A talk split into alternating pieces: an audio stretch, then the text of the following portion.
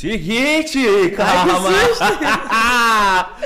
Décimo episódio, número. Décimo. primeiro. Décimo primeiro. Alô, meus. Ó, Até ó. o Becker foi o décimo. Então olha aqui, ó. Vamos. Alô, minha direção. Quanto cortaremos de salário? 10%. 10% porque colocou o número 10 e fez eu errar, viu? Não, aqui tá, aqui tá 11. Tá 11 aí? Hashtag Não, 11. porque eu recebo um roteirinho aqui, Ah. ó. Você viu, Bibis? Olha só o que faz comigo. Gente, 11 episódio do nosso 61 podcast. O nosso episódio do quadradinho do nosso Brasil Varonil, tá bom? Você que não segue a gente nas redes sociais, tá aqui embaixo, YouTube, Instagram. Prazer, Leandro Hungria, do meu lado direito de vocês hoje, do meu esquerdo, Ronan Carlos. Meu parceiro Leandro Hungria, seja bem-vindo a mais um podcast.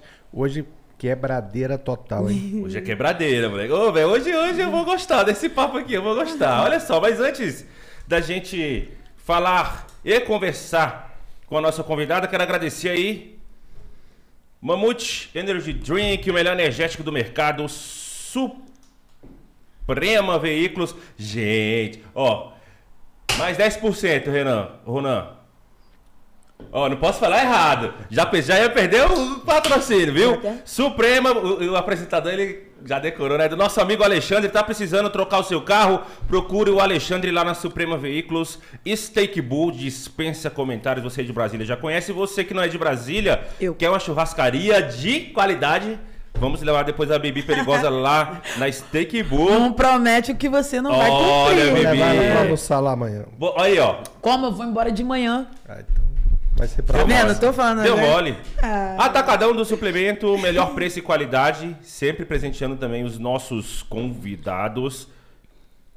Academia Corpo e Saúde, já me salvou demais essa academia quando funcionava 24 horas ali na, na IPTG. Da IPTG. Nossa senhora. Meu amigo Roberto, um grande Exatamente. abraço. 24 horas? ficava? 24 horas. Aí, é, pra, essa daí é meu, meu tipo. Vendo? De A madrugada. hora que der vontade.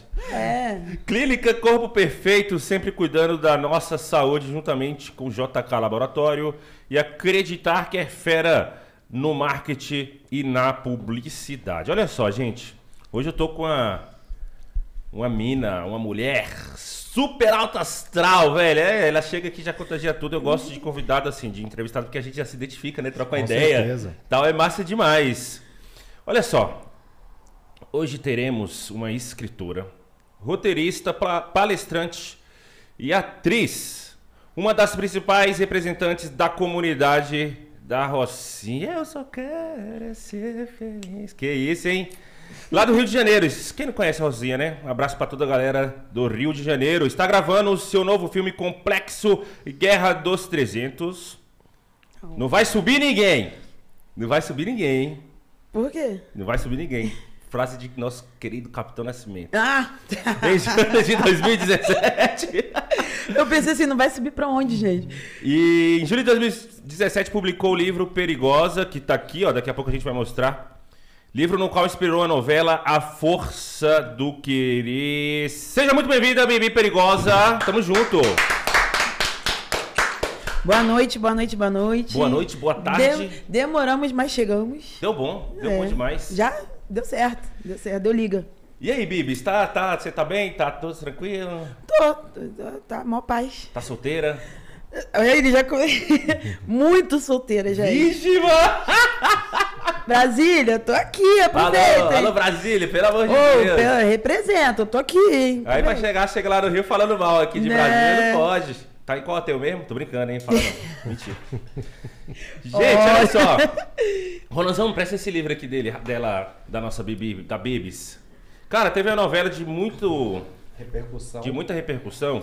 Antes da, da Paz ser gostosa, que hoje ela é uma delícia, né? Naquela época ela era. Ela era atriz, né? Normal, ela não era musa ainda. tal, Tava na ascensão de musa. Na novela? É, na novela. Já era musa já? Já. Porque o- o homem é galã, né? A Já. atriz é galoa? Não, né? Como é que é? A atriz é musa, né? É, Musa. Musa. é, já era, já. Vamos. Já, já tava até passando. Tava até passando, Já né? tava até passando. Nossa, velho, porque eu lembro, quando eu assisti a, a A- Marquezine, Ah, ela só chorava, porque ela era uma criança, né?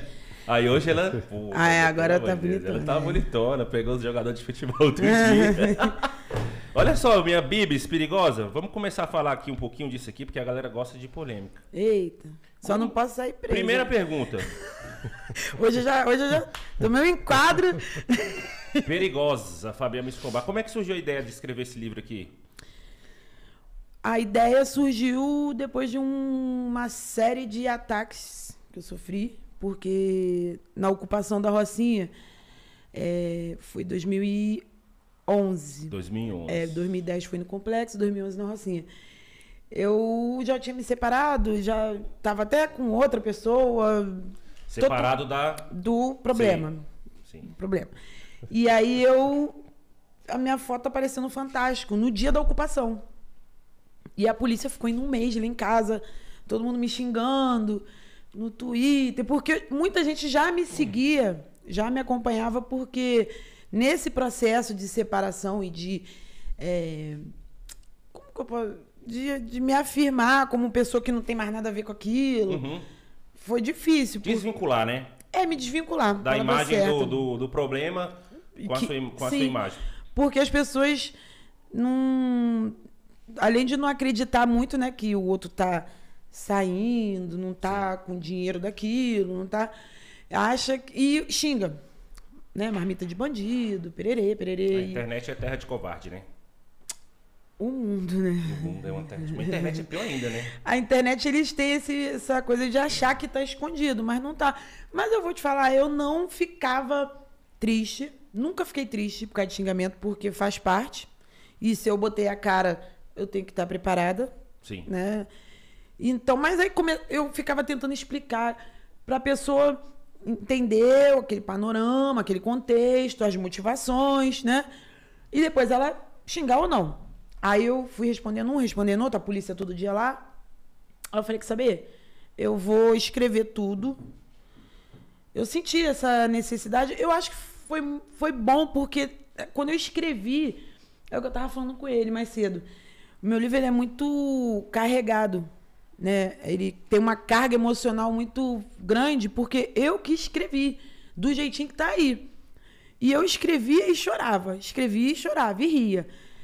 Porque eu, eu tive que rebobinar essa fita, viver, reviver aquilo tudo. Porque não é um livro que eu tô contando história bonita, nem minhas glórias aí. Não é. Al- Algumas páginas que realmente aconteceram na sua vida, né? Sim, e muita coisa que- errada. Errada. Escolhas erradas que eu fiz. E eu tô admitindo, mas explicando como que eu cheguei naquela escolha. E, E é a aí. realidade de muita gente lá no- no- nos morros do Rio de Janeiro, né? É, assim, num, As, as de um opções modo são geral. poucas, né? Eu tava participando. Todo mundo pensou que eu tava de férias lá no Rio de Janeiro e eu tava lá, ó, só fazendo contato, fechando contrato. Hum. e aí eu tava no podcast lá no Rio e tinha uns MCs lá. E aí eu tava falando com ele por que que ele fazia tanta apologia ao crime, né? Tipo, ah, falava sobre fuzil, falava sobre. E ele falou, cara, Não é eu não conheço outra coisa a não ser fuzil, é, baile funk e tráfico. Então eu vou falar de quê? É, não, já me perguntaram isso quando eu falei que ia é, gravar o filme do Complexo, Guerra dos 300. Um jornalista me ligou logo que eu publiquei o roteiro e tal. Ele falou, mas Bibi, isso não é apologia? Eu, Depende de quem tá olhando. Tá contando a realidade. Pra né? mim, É é, é, é uma. O mundo real. É uma reali- é, são histórias que acontecem bem próximo da gente. Para outras pessoas, é documentário. Para outros, é apologia. Então, é muito ruim para gente que trabalha com a cultura dentro da, da favela. Uma pessoa de fora, quando chega na favela, para fazer esse tipo de trabalho que eu estou fazendo, não eu, eu e os meus parceiros de trabalho, a pessoa de fora, ela tá lá como eu vim fazer um documentário. Eu sou socióloga, antropóloga, não sei o quê, pererê. Aí é um documentário. Agora, eu que moro lá, eu não posso É falar sobre aquele apologia. assunto, porque é apologia. Então, aí eu falei, não, depende de quem tá olhando. Pra mim, não. É não- como eu não falei com você hoje mais cedo, né? São os materiais hoje mais consumidos nos streams. São É essa a temática. essa temática. Tanto que a gente é, teve aquela explosão do, do Pablo Escobar, né? Sim. Do- saiu Narcos, né? Até, o Narcos que saiu Apologia até o também, três apologia. Ou, ou quatro. Inclusive, ele é meu tio. É, até o nome dela é Não, mas é meu nome Fabiana mesmo, tá, Escobar. gente? Fabiana É, Escobar. cê- Fabiana já me xingaram muito, falando, ah lá, como é que ela gosta de bandido. Ela usa o Escobar. Aí eu fico com aquela cara de paisagem assim, "É, mas é meu nome, é o nome do meu pai, do meu avô. Bem-vindo ao meu time, eu passo por isso todo dia. todo dia eu passo por isso, é complicado. né? Desde criança, o pessoal falava, tinha chamada na escola, todo mundo, Pablo Escobar! Eu, nossa senhora. E aí achavam, com esse episódio aí, vários episódios, a- as pessoas acharam que eu coloquei Escobar pra me engrandecer Nada do cara. É meu pessoal nome. é, é muito louco, você tá É, doido. é o seu destino, né? Tá ligado, né? Fazer o quê? Tá ligado. Abracei, abracei.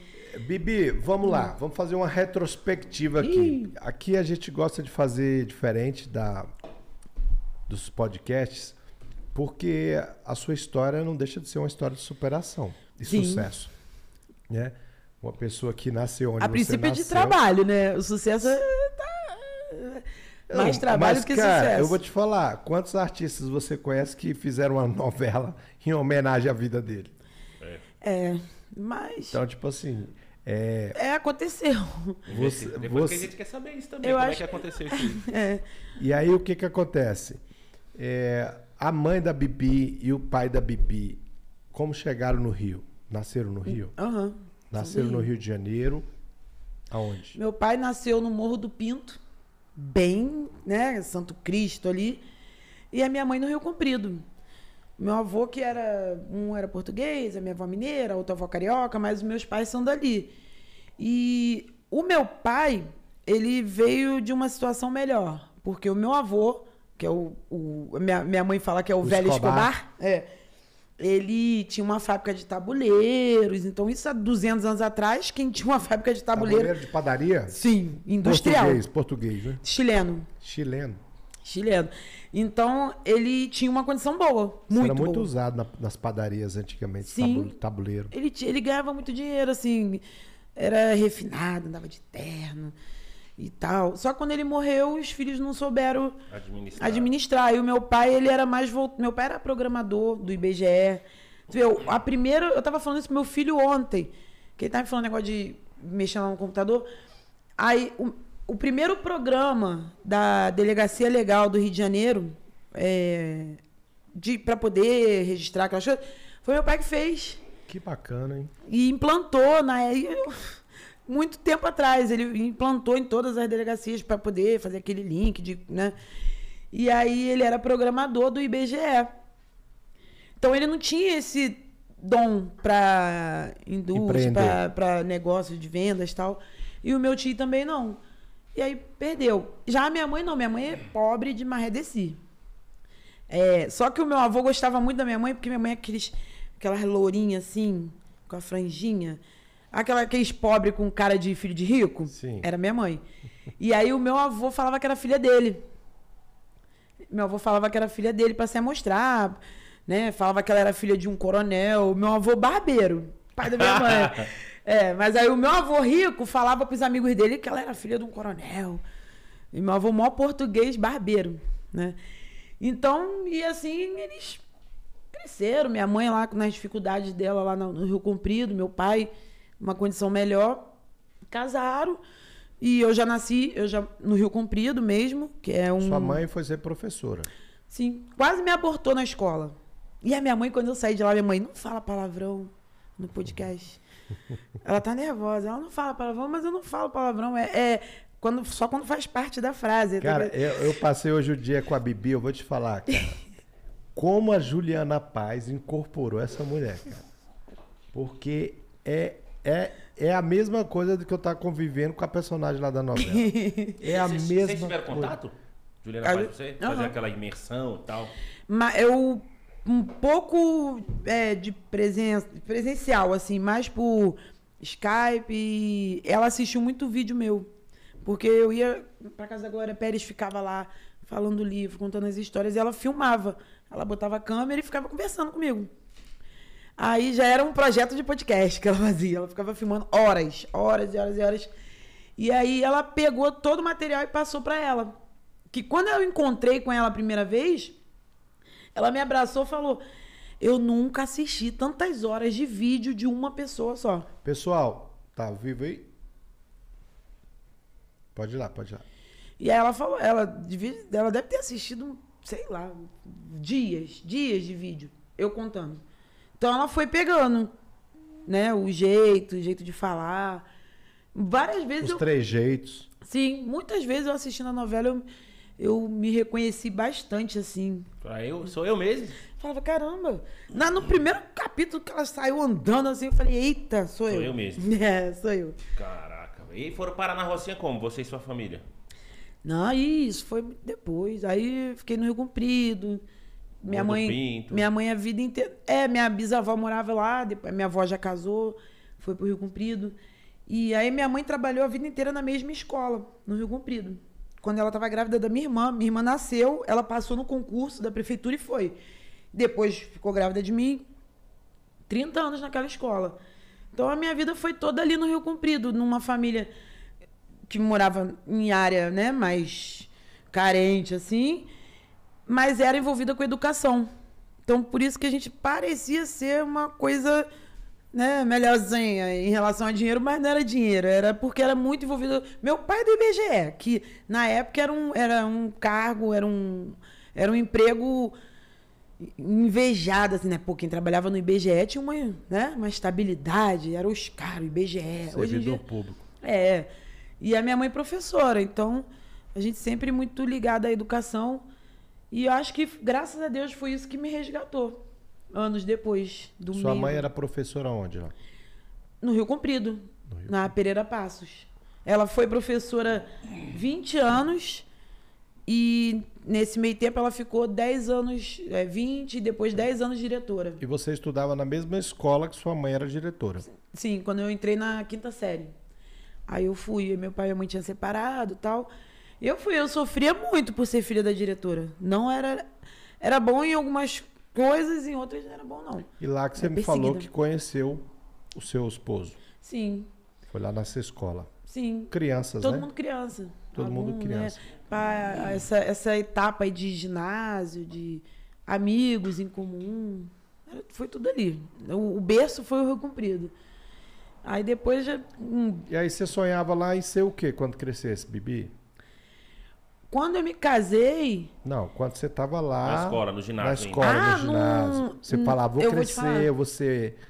Você não tive tempo disso, porque quando eu estava no ginásio foi quando eu Casou. arrumei o meu primeiro namorado e deu já muita merda ali.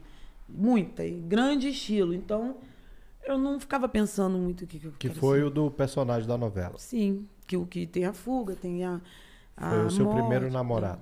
É. Não foi o Nem. E ali daqui, é, dali. Foi o Nem? Foi o Nem. Foi o Nem, seu Isso. primeiro namorado. O Nem, que depois foi ser o dono do morro lá do, do Turan. Do Turano. Dono do morro do Turan. E- Esse que era o, o Barão? Então, ela teve dois barões, né? Ah, isso eu quero saber depois. Né? Então, a, a, a autora da novela, ela fez uma mistura dos dois maridos Isso. que ela teve em um só. Entendi. Né? É, ela juntou, ela pegou a história do livro, do- as coisas que eu vou falando, que eu fui passando, e ficaria muito confuso, né? Tu vê que o pessoal confunde, assim, não, minha primeiro, segundo, terceiro, né? Tanto faz, gente. tanto faz. Era tudo do mesmo jeito. É, tanto faz. Foca, no- foca na história. E aí ela, ela juntou num, em um personagem só. Então, algumas coisas que aconteceram. Que, na verdade, o que aconteceu com um e aconteceu com outro é característico de quem tá no meio disso. Pessoal, vai lá pro YouTube, tá? No 61 Podcast, se inscreva lá no canal. Bibi Perigosa tá aqui, tá contando tudo sobre a vida dela, tá contando sobre a novela Força e o Querer, como é que foi, que ela foi conhecida pela autora da Força do Querer, como ela, como é que foi o laboratório dela lá na Força do Querer. E a gente vai desligar daqui a pouco aqui, tá no Instagram. A gente vai sair ao vivo aqui do Instagram e vai ficar só lá no YouTube. Então se inscreva lá no canal 61 Podcast, tá ok? Pessoal Ó, do ah. Facebook também, vai lá pro. Caramba, tá minha família inteira aqui. Olha. Minha madrasta. Fala de mim. Delisete, beijo. Teve festa do meu cunhado esse dia. Muito bom. Tá todo mundo aqui. Ana Cabeça. Nossa. Pessoal, então vai lá pro YouTube no 61 Podcast, se inscreva lá no canal, tá? Está aqui eu e Leandro Hungria. Vamos pra lá, vamos pra Ao lá. vivo, vai pra lá, a qualidade lá de transmissão é bem melhor. Se inscreva lá no canal 61 Podcast. Vamos, vou começar agora a metralhar a Bibi aqui. Tá minha irmã. que ela vai sair Tá até Vitor. tonta. Ai, Beijo não. forte. Ou Tchau, presa, tchau. né? Já falei. você- Não. Não, vai sair presa não. Então, Bibi, aí, Eu falo, eu- maluca. Aí você exemplo, estudando lá, não tinha um projeto de, de crescimento. Não, nessa- Sua mãe, como diretora de escola, Mas. deveria almejar um futuro Ah, claro. bem Mas, coitadinha. parecido com o dela, né? Coitadinha da minha mãe, né? Foi o, o primeiro inferno astral ali no, no- da quinta à oitava. Então lá estudava o Nen da Rocinha, Não, ele não estudava lá. Não, Aí- né? Da Rocinha, pelo amor. da, oh, perdão, De o, Deus. o Nen da Turano, Misturando os o nem. Nen do Turano estudava lá contigo. Não, ele não estudava. Eu conheci ele. Ele ia lá só pra te pegar. Não, ele não. Eu conheci ele numa festa. Num baile. Não, uma festa americana Tu de tinha quantos anos, Bibi? 13. Tinha acabado de fazer 13. É porque a Bibi disse que ela era uma mulher com 13 anos já. Tinha um Já era bem é, considerada gorda perto das meninas, assim, grande. É. Não, e aí, não, tinha um advogado meu que ele falava assim: as magrinhas serão as futuras gostosas, né? Aí a Bibi já tava gostosa com 13. já tava. Você vê, a teoria dele falhou. aí eu, eu conheci ele numa festa americana de escola. Inocente, porque não tinha nem bebida alcoólica naquela época nas festas. Era E ele tinha quantos anos, Bibi? Ele tinha 17 quando eu conheci ele. Tava fazendo 18, eu tava. Mas já tava na, na- no mundo do Já crime, era. já, já tava no crime. Já era o dono do Turano e eu não sabia. Já Com era o 17 dono com anos? 17 anos. Já era. Caramba. E aí, como eu morava na, na a estrada do Sumaré, é porque vocês não conhecem, ela é um dos acessos ali para uma das partes do complexo ali do Turano. E o caseiro, e como lá era tipo, é ainda, né, tipo um sítio que tem antena da Light. E toda a parte que passa ali na estrada Sumaré, na época do meu avô, da minha avó, que eles moravam naquele terreno para tomar conta, que não pra não ser invadido. Então a vida inteira a gente cresceu num sítio. Pegando, que nem eu vi a mangueira ali, eu, meu Deus do céu, já vou vontade de carregar tudo. Eu fui criada subindo em mangueira, em, na abacateiro, pegando jaca. Então, tinha um caseiro, que a minha mãe botou um caseiro pra tomar conta, né? Dava aquele ar mesmo de sítiozinho. E o caseiro convidou ele pra festa. Porque o caseiro morava lá em cima no morro. Festa de escola, pessoalzinho da escola. O caseiro, pra puxar saco dele, que sempre tem, chamou ele. E ele era novinho, ele foi. Eu nunca ia sonhar, que nunca, nunca, nunca, nunca. Aí dei um beijo, fiquei apaixonada, aí vi ele passando, fiquei doida. Aí Ele depois, quando eu bonito? fiquei. Era lindo. Branco, moreno. Moreno. O apelido dele nem Pantera. Um olho verde. Moreno, altão. Com dente quadradinho. Ah, lindo. Era lindo. Aí tu gostou. Aí eu gamei. Aí eu fiquei apaixonada. Tinha aquelas paixonite aguda. Sei. Aí eu fui, fui, fui ficando, ficando. Quando falaram, eu não tinha muita noção do que, que era aquilo. Na verdade, assim, né? a- Hoje em dia, eu acho que ainda tem mais, assim, você consegue expressar com mais liberdade sobre o assunto. Mas na época era mais, mais velado, né? Se hoje em dia tem gente que tem medo de falar sobre essas coisas, É, imagina. imagina naquela época. E deixa eu te falar, quando você ficou descobrindo, você tinha noção? Não, não tinha nenhuma. E a sua família, quando descobriu? Não, quando descobriu, já tava o caldo entornadão, assim. Eu falei pra minha mãe, ó.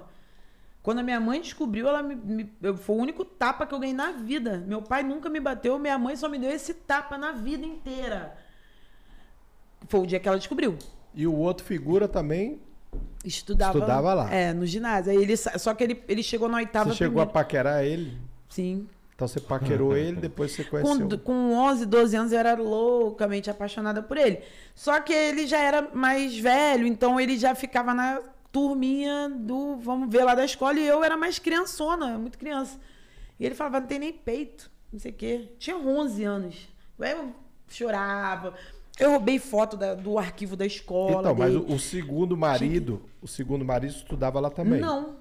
Não, Os- o segundo. É, é, os é, dois. É, é Então, porque eu. Não, o- o, o pri- o primeiro, que foi o Nendo Turano, Isso. não estudava com você, Não, mas não. te deu um pega lá na festinha. Não, ele que chegou e aí eu fiquei com ele até ele morrer. E Eu o segundo, 16 anos, o 17. segundo marido estudava contigo. Esse estudava. Você chegou a ter um namorico lá Não. com ele? Não, Nada, só amizade de Não, criança. eu era apaixonadinha por ele, Ah, assim. você já era Porque afim ele era o popular da escola, ele já era mais da geração da minha irmã. Então eu namorava as meninas, tinha aquela turminha e eu ficava ali, né, de fora, querendo fazer parte daquilo. O Rubinho, esse é o Rubinho. É. Não, o Rubinho é um pouco do outro também. Aí eu. Só que aí, pass... aí o outro entrou na história, eu fiquei casada, né? Lá naquele rololô, até ele Não, morrer. pera aí, 13 anos você começou a namorar. Como é, quando quando com você bandido- foi morar junto? Bandido? Bandido tu não namora, bandido tu casa, meu amor. Não, eu não vou ficar meia hora mais Você vai contar isso aí, as mulheres vão sair atrás dos bandidos aí, porque os, os playboys Bandido- só ficam namora, enrolando pra casar. casa. Sim. Bandido não namora, bandido casa, né, filho? Você dá um, começou a se relacionar com ele, mesmo que você nem more na casa com ele, mas você já tá casada. Porque você tem que ter comportamento de casada. Já tem dono. E deixa eu Botou a falar. coleira. Ei, Leandrão, botou, a- tu tá enrolando a Thalitinha tem quanto tempo? Quatro anos. Quatro anos. Pô, se eu sou mulher dele, namorada, eu já ia estar arrombando essa porta aqui, só pela gracinha que ele falou aí. Quatro anos. Caraca. Aí é Bibi perigosa, Eu vi velho. a Covid, pô. A Covid é por isso que eu não casei. Ô, ô Bibis, já tô íntimo, chama de Bibis. Deixa eu te falar um negócio. Exi- eh, Teve algum tipo de regalia na favela? Tipo, meu irmão, ela é. Ela, Eu? é, a, ela, é, a, ela é a mulher do 01, filho. Você tá louco. Isso aí não tem nem como. Se mexer Regalia- o bagulho fica louco. As pessoas. É, é assim. Pessoal tem medo, obviamente, de. é, de quem é desse meio, as mulheres, as mães, as famílias. Porque sabe que se der uma zebra muito grande, você vai estar num, num, num julgamento ali que o juiz é É o dono do morro. é o parente do outro, é o, É. né? Então, as pessoas têm um re- certo receio, assim. Tem pessoas que abusam disso, né? E acaba cometendo excessos com, com o morador, com- se prevalecendo de que tem esse conhecimento. Mas as pessoas têm medo. Agora, regalia, eu nunca gostei de passar à frente de ninguém em baile. Sempre comprei ingresso do baile. Mas você não precisava comprar. Não. Mas a, a gente vinha de outro, outro meio. Então, descia, abria a porta de casa, tinha 15 pessoas, 20 pessoas em pé no portão para ir pro baile. Porque já sabia que indo junto, já começava da moto. Não ia gastar com moto, não ia gastar com entrada, não ia gastar com bebida. E se desse mole, quando saía, ainda parava todo mundo para tomar É café. o Zaba. De graça. 0800.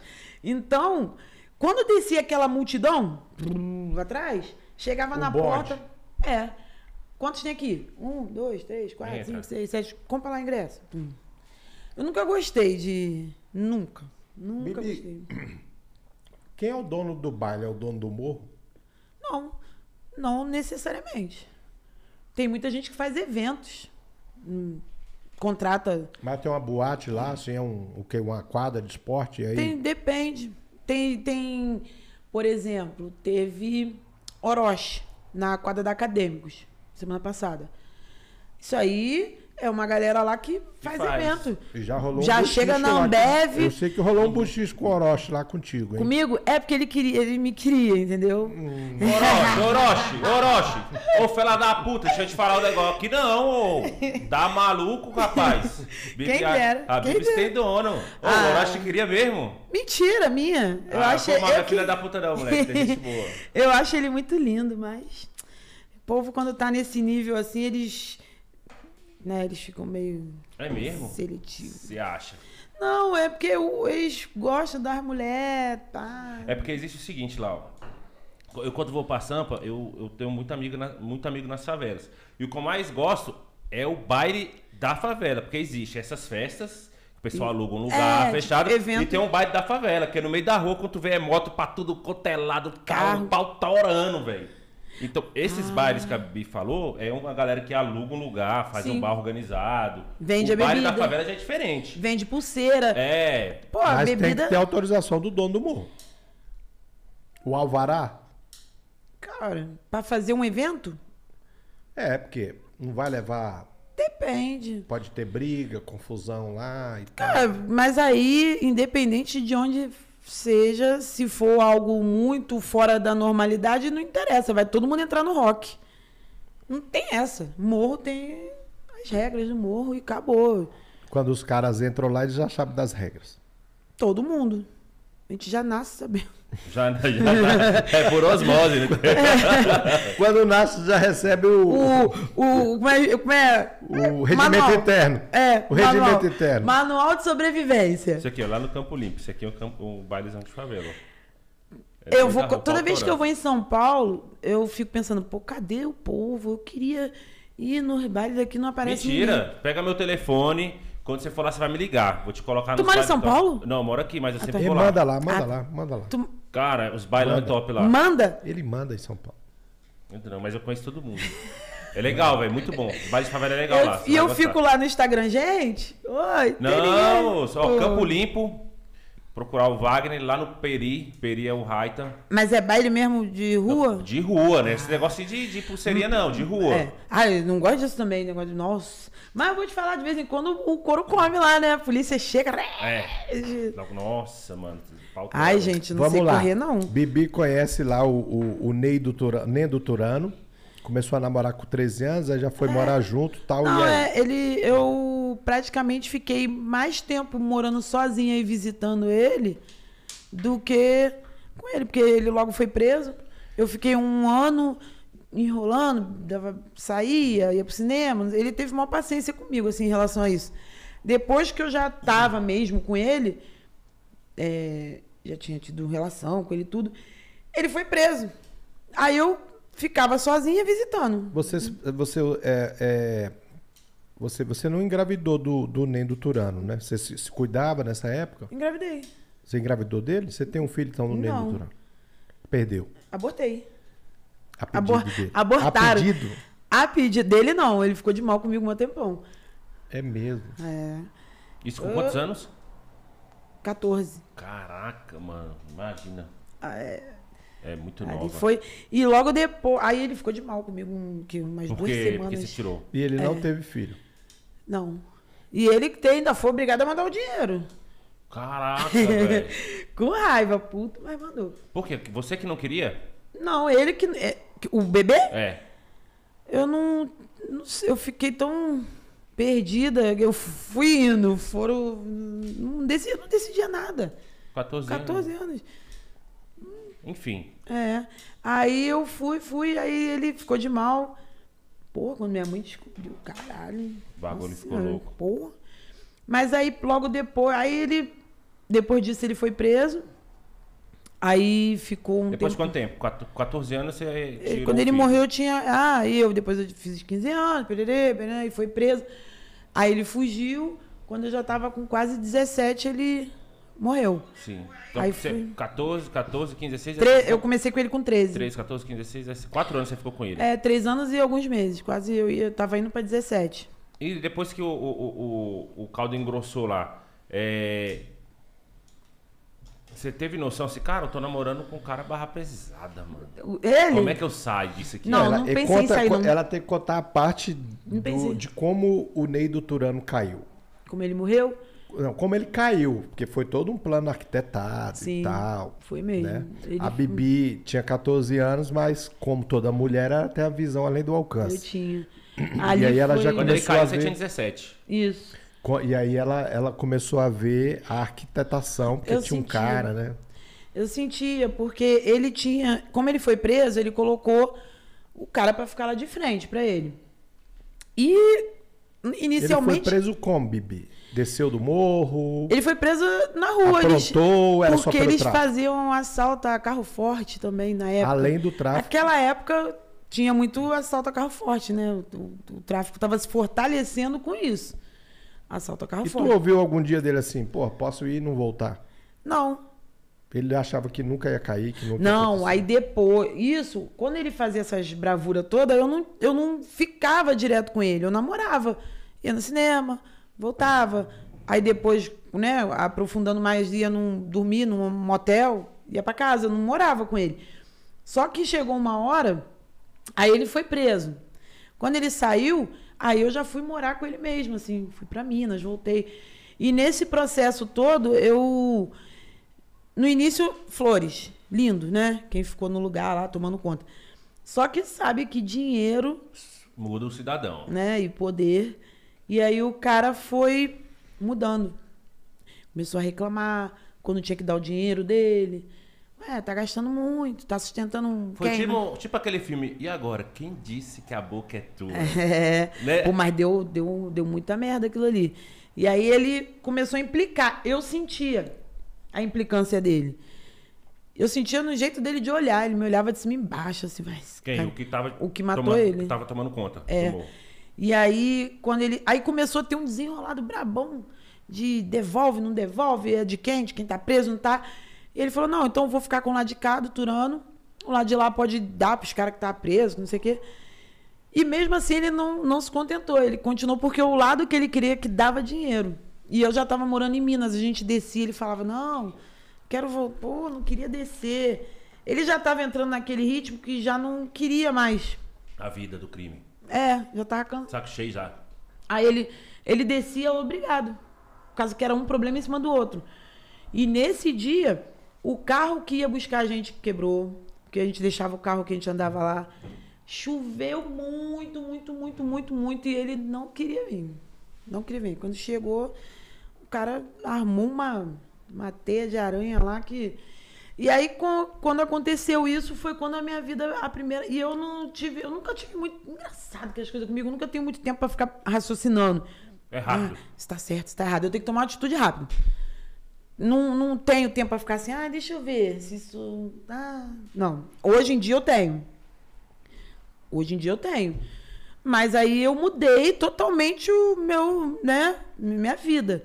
Mas naquela ocasião, e quando você está metido nessas coisas, você tem que pensar rápido. Não dá para ficar, né, muito. Então eu, com a morte dele, eu falei, nunca mais. Nunca mais eu quero meter nisso, não quero. E aí Você eu sofreu as consequências, né, depois muito, da morte dele. Muito, eu sofri. Mas muito. a morte dele foi como, Bibi? Ele ele quantas vezes ele saiu para fazer assalto e você não, ficou, pensou, pô, esse cara hoje não Não, volta. eu não nesse período depois que ele foi preso aí ele não fazia isso aí foi bem no iníciozinho que bem lá atrás é, mesmo. Quando ele falava, a gente vai sair, vai meter um assalto. Não, ele não fazia mais. Quando eu tá, quando eu conheci ele, que eles estavam nessa coisa de carro forte. Depois ele se fortaleceu como dono lá. Então, e ele já não... quando ele saía, né? Você tinha iniciado um namoro, sentia... apaixonado. Sabe quando que eu sentia? Por exemplo, ele já tinha sido preso. Ele já tinha. Antes de você conhecer, ele já tinha sido preso? Não. Não. Ele foi preso, já estava namorando comigo. Quando ele foi preso, eu comecei a visitar ele e fiquei. E ele, ele herdou fugiu... o Turano de quem? Ah, era o nome do cara era. Acho que Pardal. Foi um cara que foi encontrado morto dentro de casa.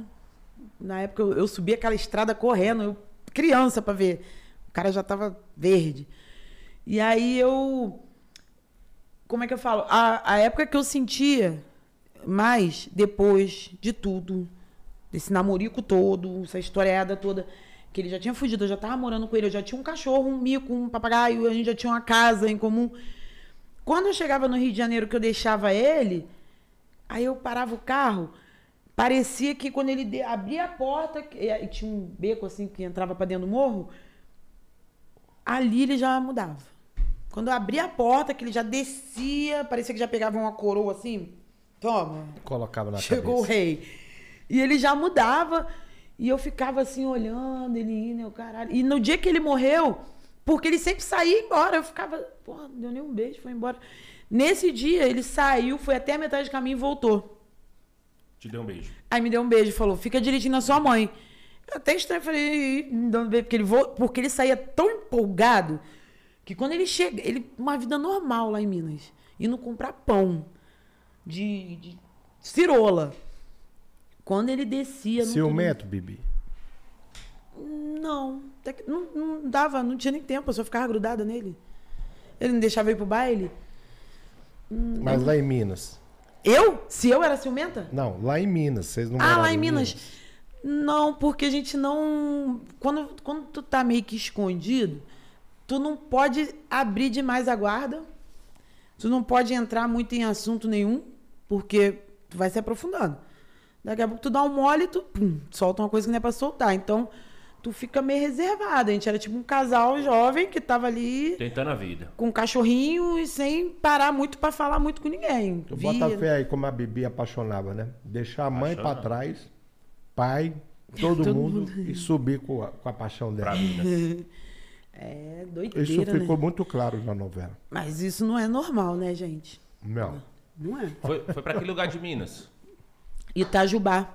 Itajubá é pra onde? É exterior? É sul de Minas ali. É, eu, minha tia mora em Piquete.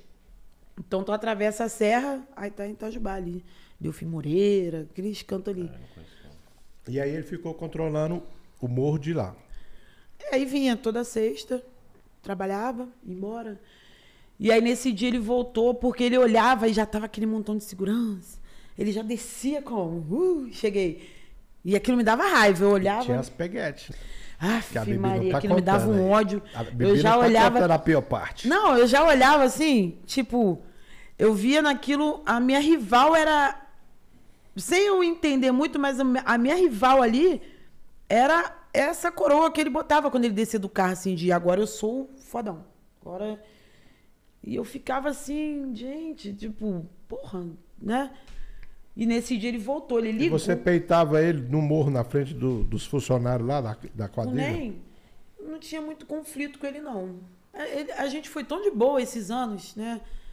Eu não tinha muito conflito de briga. Ele não dava motivo. Não, não dava. Não dava. Não... Eu não ia pro baile. Ah, A você não ia pro baile. Ele não deixava. Só ficava em casa. Só em casa. Sim. Uma vez ele deixou ir pro baile com ele lá no baile. Depois que ele tinha fugido. Uma. E ele falava que ia lá pro baile pra fazer o quê? Pra marcar presença? Ah, ele era o. É o top roll, né? Pra Fazer um network É, ali. dono da porra toda, né? Ele não deixava, ele deixou eu ir uma vez só. Nossa, eu fui com uma rapidez antes que ele mudasse de ideia. Eu sempre gostei de baile. Sempre gostei. Baile. E eu gosto de baile assim também. Da baile favela. sem muita. Pô, eu não gosto de nada que é fingido, que é forçado. Não gosto. Programado, né? Não, ó. Programado, aquelas festas programadas. Não, até, até dá, mas assim, tem lugares que as pessoas estão, sabe, sei lá, forjando um- uma pose, um negócio. Sim, sei como é que é. Entendeu? Já no baile ali, pé no chão, Chinelinha, shortinho. é, Havaiana. tem dia que eu vou pro baile, eu, cara, tem lama de Moscou na minha unha até agora. Porque, tipo, se o pé doer, tu tira o sapato mesmo.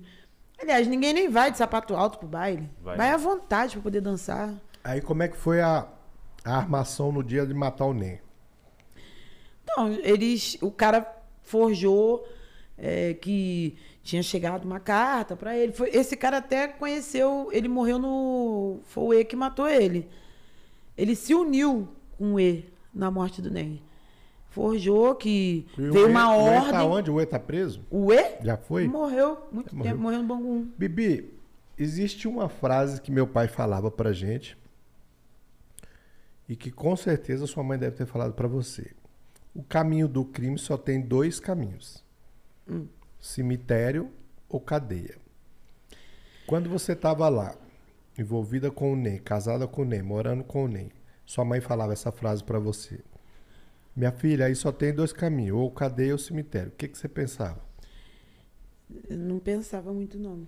Você Na acha que a- verdade, a, quando ju- a gente- a juventude Quando a gente é acha- é novo, a gente acha. Primeiro, não pensa nas Qual é a primeira coisa né? que a gente pensa? Morrer, todo mundo vai. Já a primeira coisa que você pensa, morrer, todo mundo vai. Então não tá me dizendo nada. Grande coisa, cemitério. Só que o que a gente não, não coloca na balança é que você vai morrer na hora que você realmente não quer de jeito nenhum morrer. Você tá saudável, você tá bem, você tá feliz, você tá com dinheiro, você tá tendo filho, sua mulher tá grávida e de repente vem um- alguém e dá um tiro na tua cara. Acabou. Acabou. É né? além- Quando morre rápido, porque às vezes você ainda fica bandidos, vendo. ainda tem a polícia, né? Que- É, é, faz parte. Então, a, a questão é essa: morrer todo mundo vai. Mas morrer. E, e olha, é muita morte muito feia, gente. É muito triste. Muito eu perguntei triste. pra Bibi se tem aquele negócio de botar lá no pneu e sapecar fogo. Ela disse Igual que no. Igual no. Como é? Tropa- Tropa, de de Elite. É. É, cara, tem, tem. cada lugar, cada lugar tem uma característica, assim. Por exemplo, no, no Rio Comprido, eu cresci, cresci a vida inteira, é, vendo, ah, jogaram um corpo ali, ah, tá tendo festa na igreja, festa junina. Do nada alguém entrava, dava um tiro, a gente nem, sabe, nem escutava, porque som alto, só via a pessoa cair assim, ó, pum. Ah, e jogaram um corpo lá, não sei onde, a gente ia tudo correndo pra ver. Normal. Normal. Normalíssimo. Realidade muito crua. E Aí vocês voltam de é, não, Minas, Você cresce vendo, ne- assistindo, o- ah, vai ter invasão, ah, não sei o que, ah, tiroteio. E a gente ali acompanhando aquilo tudo. O final de semana vocês voltaram de Minas, nem foi trabalhar. Desceu lá no beco, você deixou ele lá no é, beco na e ele entrada foi da trabalhar. chacrinha, eu fui pra casa e quando foi uma hora da manhã, um dos segurança dele que sempre ficava comigo, quando eu tava esperando ele pra ir embora, aquelas coisas, ligou e falou. Sendo que a- Então, mas o cara, você falou que tinha uma cisma com o cara. eu tinha. A sorte é que eu não fui pra essa festa, porque. Porque você falou que é, parece que toda vez que você ia pegar uma grana, o cara fazia um comentário. Ele sempre tinha um comentário, ele olhava. Porque você recolhia o caixa. É, Você fazia o recolhe. dele. E ele, ele olhava torto. Ele fazia, por exemplo, ele. Como se ele me torturasse, assim. O Ney não deixava eu ir pro baile. Quando ele tava preso. Ele não deixava. E aí ele segurava o dinheiro, montando a equipe, né, ali, a equipe montando, o baile começando, e eu esperando. E ele, de ruindade, assim, tipo, ele não deixa, mas ela vai estar vai tá no baile, porque não mandava o dinheiro. E eu começava a ficar nervosa com aquilo, do outro pensar que eu tava me aproveitando pra estar no baile, mas não tava, tava esperando. Aí no começo eu ficava ali, cadê? Chama o fulano. Aí passou um tempo, eu falei, quer saber? Tchau. Depois vocês se explicam lá com ele. E embora. Porque eu não ia arrumar uma treta de falar que eu tava no baile sem eu estar. Aí eles vinham correndo atrás, mandavam alguém levar. Dia de baile é o dia do up no tráfico? É o dia de consumir mais, que vem gente de fora. Cara, o tráfico não precisa de nada pra vender, não. Tráfico. O cara, quando é viciado, ele atravessa o oceano nadando filho, pra ir comprar. Ele não precisa de baile. Uma curiosidade que eu tinha, perguntei pra Bibi hoje, quando a gente almoçava, era o, o consumo do, do, do tráfico, o consumo no morro, se era somente das pessoas que não moravam no morro, né? As É, pessoas porque ele, de fora. ele acha que. Ele, achou, ele achava que. Ah, o que. É, Playboy, o pessoal da. Não, cara, vício. Era o pessoal da Zona Sul que vai lá no morro pra comprar. Todo mundo. Quem, quem é dependente químico, ele vai comprar. Vai. Não importa se é da rua, se é do morro, você vai E o comprar. do morro consome tanto quanto os outros consomem. E eu falei, a Bibi falou, só que a diferença é que o da Zona Sul ganha 10 mil, 20 mil, e o do morro ganha mil, mas consome, dois, mil, consome do A mesmo jeito. questão, a questão é, é ser dependente químico, que eu, que eu te falei.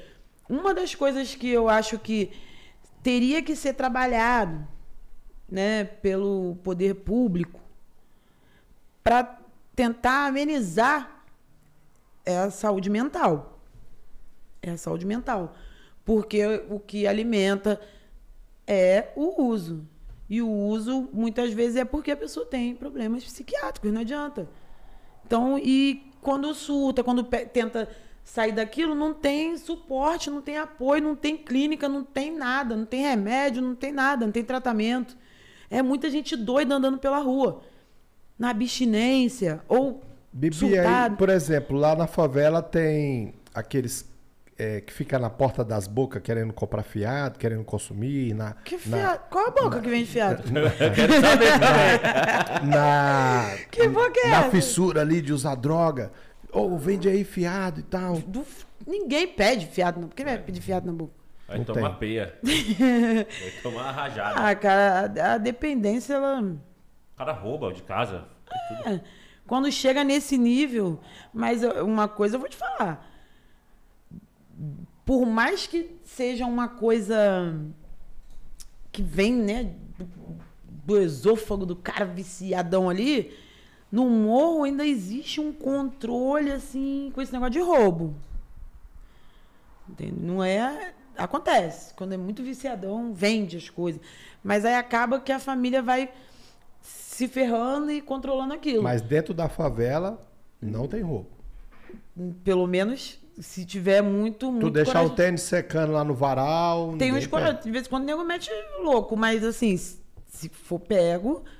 Mas se meter o louco, tu for lá no dono do morro.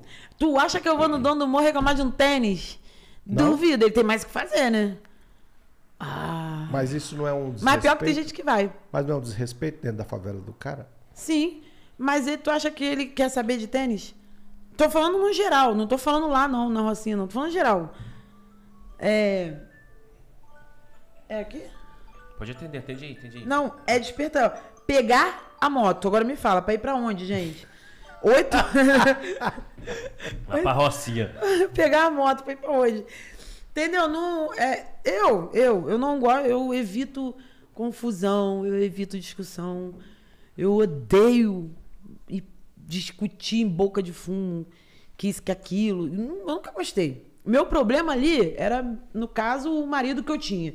Minha briga era com ele. Quando o pau comia, comia eu e ele. Eu meti o pau nele, a briga era com ele. Eu nunca gostei de, ah, caiu o parafuso aqui do meu vizinho. Vamos pra boca de fumo. Eu odeio isso. Eu não, não gosto de ser inconveniente. Mas morador faz isso. Tem vários que faz. É a defesa, porque agora, depois, a UPP misturou, mas por muitos e muitos e muitos anos, A né? defesa do. A justiça- a justiça da população foi o dono do morro. É o tráfico, né? O dono do morro, o tráfico. O dono do morro muda. Gira. Agora, o tráfico, o, o, como funciona? Por muitas décadas, muitas e muitas e muitas e muitas, a justiça do pobre era a Secretaria de, de Tráfico de Drogas. É o tráfico. E aí lá tem as sessões, tem, Bibi? Tipo, essa sessão cuida da parte de, de por exemplo, cesta básica, doação de Sim, cesta ela básica. é tal. organizado. O negócio é organizado. Tem que ser, né, cara? Tudo que envolve dinheiro, é, cargos, poder, tem que ser organizado, que senão, como é que faz? O dono do morro, então, ele contribui ali. Tem um- uma cesta básica, quem tá passando necessidade. Por muito tempo, o tráfico foi a assistência. A gente tem exemplos aí na história aí dos caras que era quase que Robin Hood. Muito tempo. O, a- o problema do tráfico não é agora, não é A, né, B, né, o morro tal. Né? Isso aí é um contexto que faz parte do Cultural. cultural. A formação das favelas. Isso na década de 60 ou mais para trás. Aquela formação, a ausência do, do Estado, do poder público, essa rivalidade da polícia com o pobre, não é com o morro, é com o pobre. Não importa. Se você morar, tem bairro que é de pobre, não é dentro do morro, mas se você for pego na rua, você é tratado de um jeito. Se você for pego lá na Zona Sul, dependendo da sua fachada, você é tratado de outro. Então isso aí é uma coisa cultural. Mas lá na favela, é- lá na favela, assim, o carioca, é, ele tem a, a- o carioca, a, a, a pele deles são morenas, né? São, são a maioria, do, pelo menos que eu vejo lá no Rio de Janeiro, a maioria são morenos. Depende. Né? E eles pegam sol e Depende. escurece bem, bem mais. Depende. Porque é, depende do local. Tem local que a origem dos moradores é uma. Com índio, né? Porque teve uma mistura Não, com por exemplo, índio. na Rocinha. A Rocinha é uma favela que tem muito nordestino. Então, tem ele aquilo tem um giro. Hoje pode me- se mudar para o lado da minha casa alguém que está chegando do Ceará, da Bahia, da Paraíba. Tá se mudando. Por quê? Porque já tem um primo que mora lá, porque tem um irmão. Então tá, tá sempre movimentando. Quanto custa uma casa na Rocinha lá? Ah, Por exemplo, Bibi? Dois quartos, sala, cozinha, banheiro, uma lajezinha, uma área. 200, Com aquela vistinha sua ali pro, pro mar. 250 mil. Um- uma casinha lá. Uma Dois quartos, sala, cozinha, banheiro, 200 mil. Bota aí. Se for uma- muito coisa, o negócio começa a ficar mais caro. boa. Fica mais caro. É, dos 180, 200. É mesmo. Não é caro. Na Rocinha. Sim. Os a outros Rocinha lugares são mais baratos? Porque a Rocinha. Sim, ah, tem favela que é mais barato. Lá, lá a Rocinha é caro porque é na Zona Sul. É, ela tá ali, por exemplo, É nobre, né? Zona Sul. né? As, uma perto da Zona Sul, perto de trabalho, perto do centro. Agora com o metrô, então, né? Vai pro centro, vai pra Zona Sul, metrô. É, não fecha, é 24 horas. Restaurante, farmácia, mercado, tudo. Tudo aberto lá. Tudo, 24 horas. É, tem banco, tem os serviços, tem uma UPA lá dentro. Mas também quando não tinha o Miguel Couto, descia cinco minutos, estava no hospital referência, que é o Miguel Couto. Dos melhores, parte de ortopedia, os acidentados, aquelas coisas. Então, a pessoa vai, gosta de morar ali. Perto da praia, atravessou duas pistas praia. Então as pessoas lá vêem normal, não tem. é, por exemplo, o dono do morro chega lá e expulsa uma família. Tira essa família dessa Quer de casa. quê? Expulsar a família. Não, não acontece essas coisas, não. Nem bandido não fica andando. Calma aí, vamos ver o que, é que eu vou implicar agora. Não. É porque a gente vê muito nos filmes. Você tá vendo né? muito É, filme, hein? É lá no filme. Lá, Aguarda o lá no filme, Guerra lá, dos o, 300. lá, vê lá no filme o filho do- da família aprontou lá com o pessoal do morro. Some mas aí- daqui, aí não, mas aí aprontou. Tal. Ah. O filho, mas o filho. O filho aprontou, a família. Paga. Deve, é porque vai fazer o quê? A família às vezes vai junto, mas não, não- ninguém fica lá assim. Calma aí, deixa eu ver o que, que eu vou implicar agora. Pelo menos eu não fico tomando conta também da vida de ninguém, não.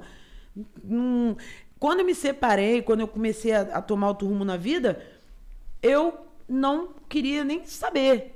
Eu não queria saber onde que ele estava, como é que ele ficava, quem era, quem não era, quem estava na frente, quem estava atrás. Já para não ter esse vínculo de falar assim, ah, eu não sei nada da vida de vocês, então vocês têm que saber da minha e segue, segue a amizade. Acabou. Então eu não sabia nada, porque as coisas mudam também, né? Na- e quando teve a morte do Ney, foi aí que, que sua cara ficou espantada, que você estampada no- nos jornais e tal? Não, isso aí do, do, do Fantástico? É. Do, do livro? Isso aí já foi 20 anos depois, quase. Na época Ah, do segundo. É, No segundo? é. Aí já, isso aí já foi o, Ah, o então final vamos, vamos do, esperar então para quando os chegar lá. finais dos Vamos finais. lá. Eu não vou ficar falando de. Convida eles, caralho, pro, É, pro podcast. eu não, tá? Vamos lá. Me dá até uma coxinha. Eu que fui convidada. não Poxa, olha, Você- o podcast tá quentinho, hein? Você foi lá, deixou o NEM lá. Tinha um cara que você tinha um, Macisma. uma cisma com ele. Uma cisminha. Vamos falar cisma. sobre o dia da morte do NEM. Você deixou o NEM lá e foi pra casa dos seus pais. Uhum, da minha mãe. Da sua mãe. E aí, como é que foi o NEM lá? Chegou lá, Ele tava lá no. tava tudo que não armado. queria comer. Uh-uh. Ele tinha pedido para não irem armados porque estava tendo uma festa e lá a chacrinha ela é, é uma escada, o morro e rua. Já é Tijuca. Então ele pediu para não ficar aquela multidão de gente armada para não assustar porque estava tendo uma festa ali. E aí ele tava lá, lógico que tinha os caras que era mais dele, né, com arma pequena tal. De repente chegou um cara com batalhão, todo mundo de fuzil. Aí ele fa... aí isso que me passaram, né, quem conseguiu correr na hora. Que ele ele falou: "Pô, não pedi pra ninguém vir armado". Falou que não deram nem muita conversa não pra ele não.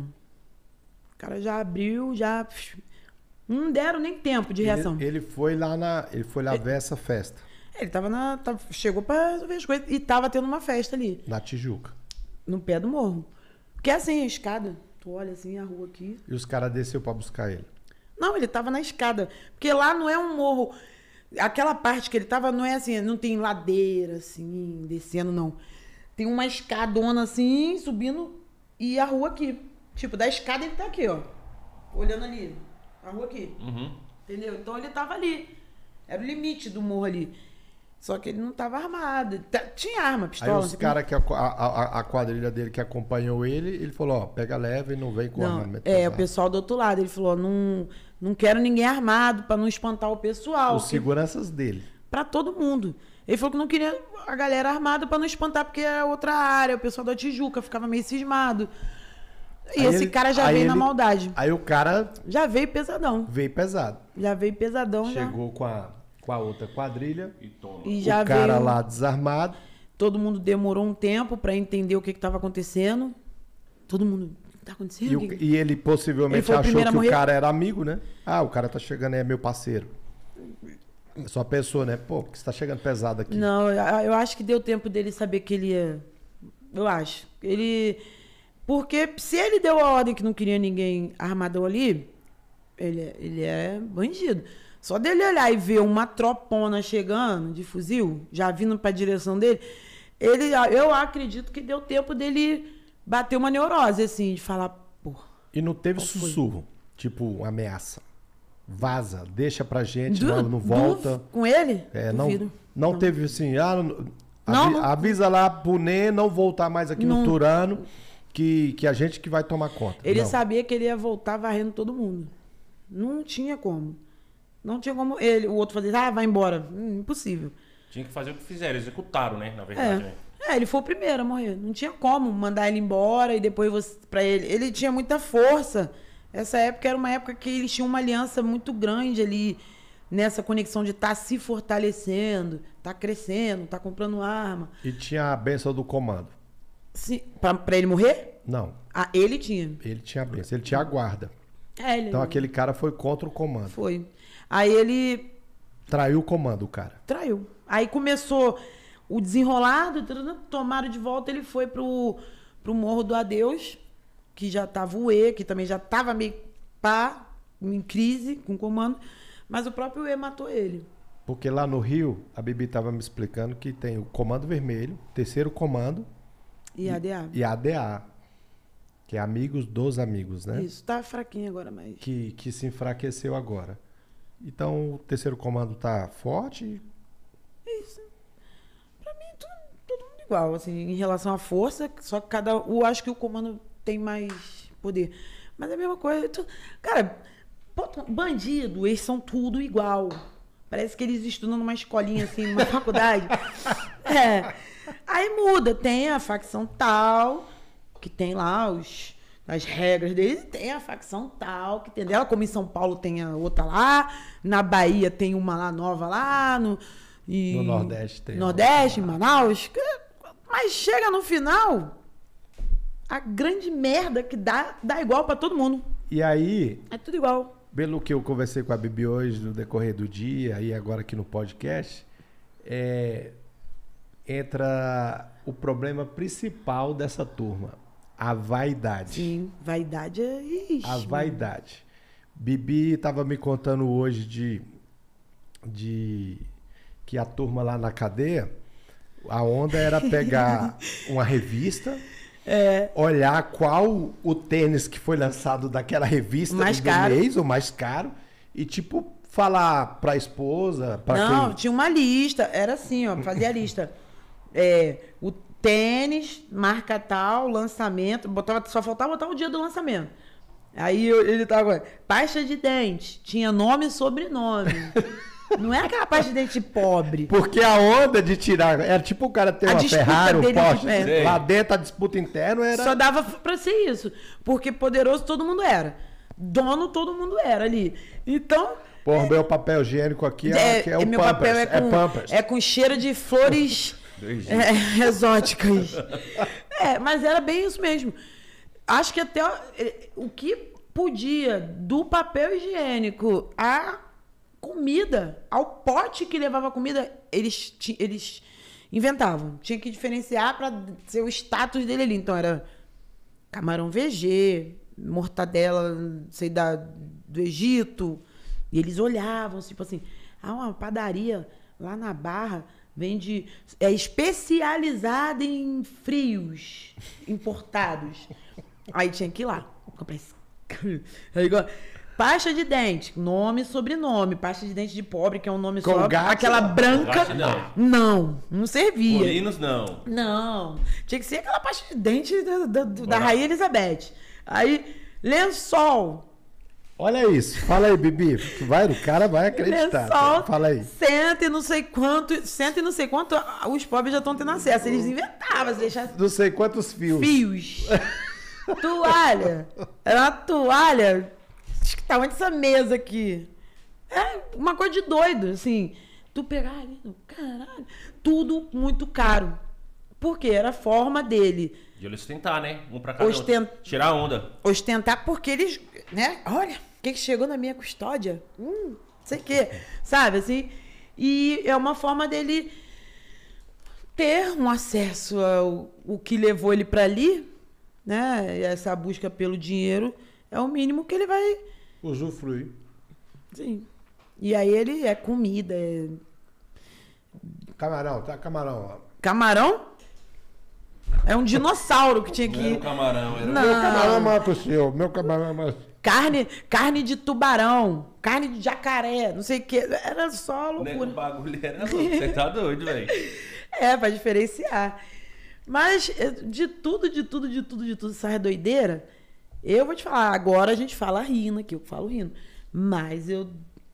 Eu não acho nem que eu dei uma cagada, dei sorte, não. Eu acho que foi Deus mesmo.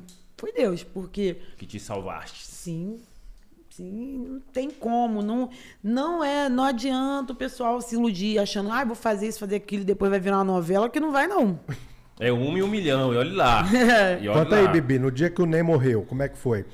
Mataram o Ney lá, foi, foi quantos tiros? Um tiro? Dá na cara dele. Na ca- de- Destruíram a cara de dele. 12.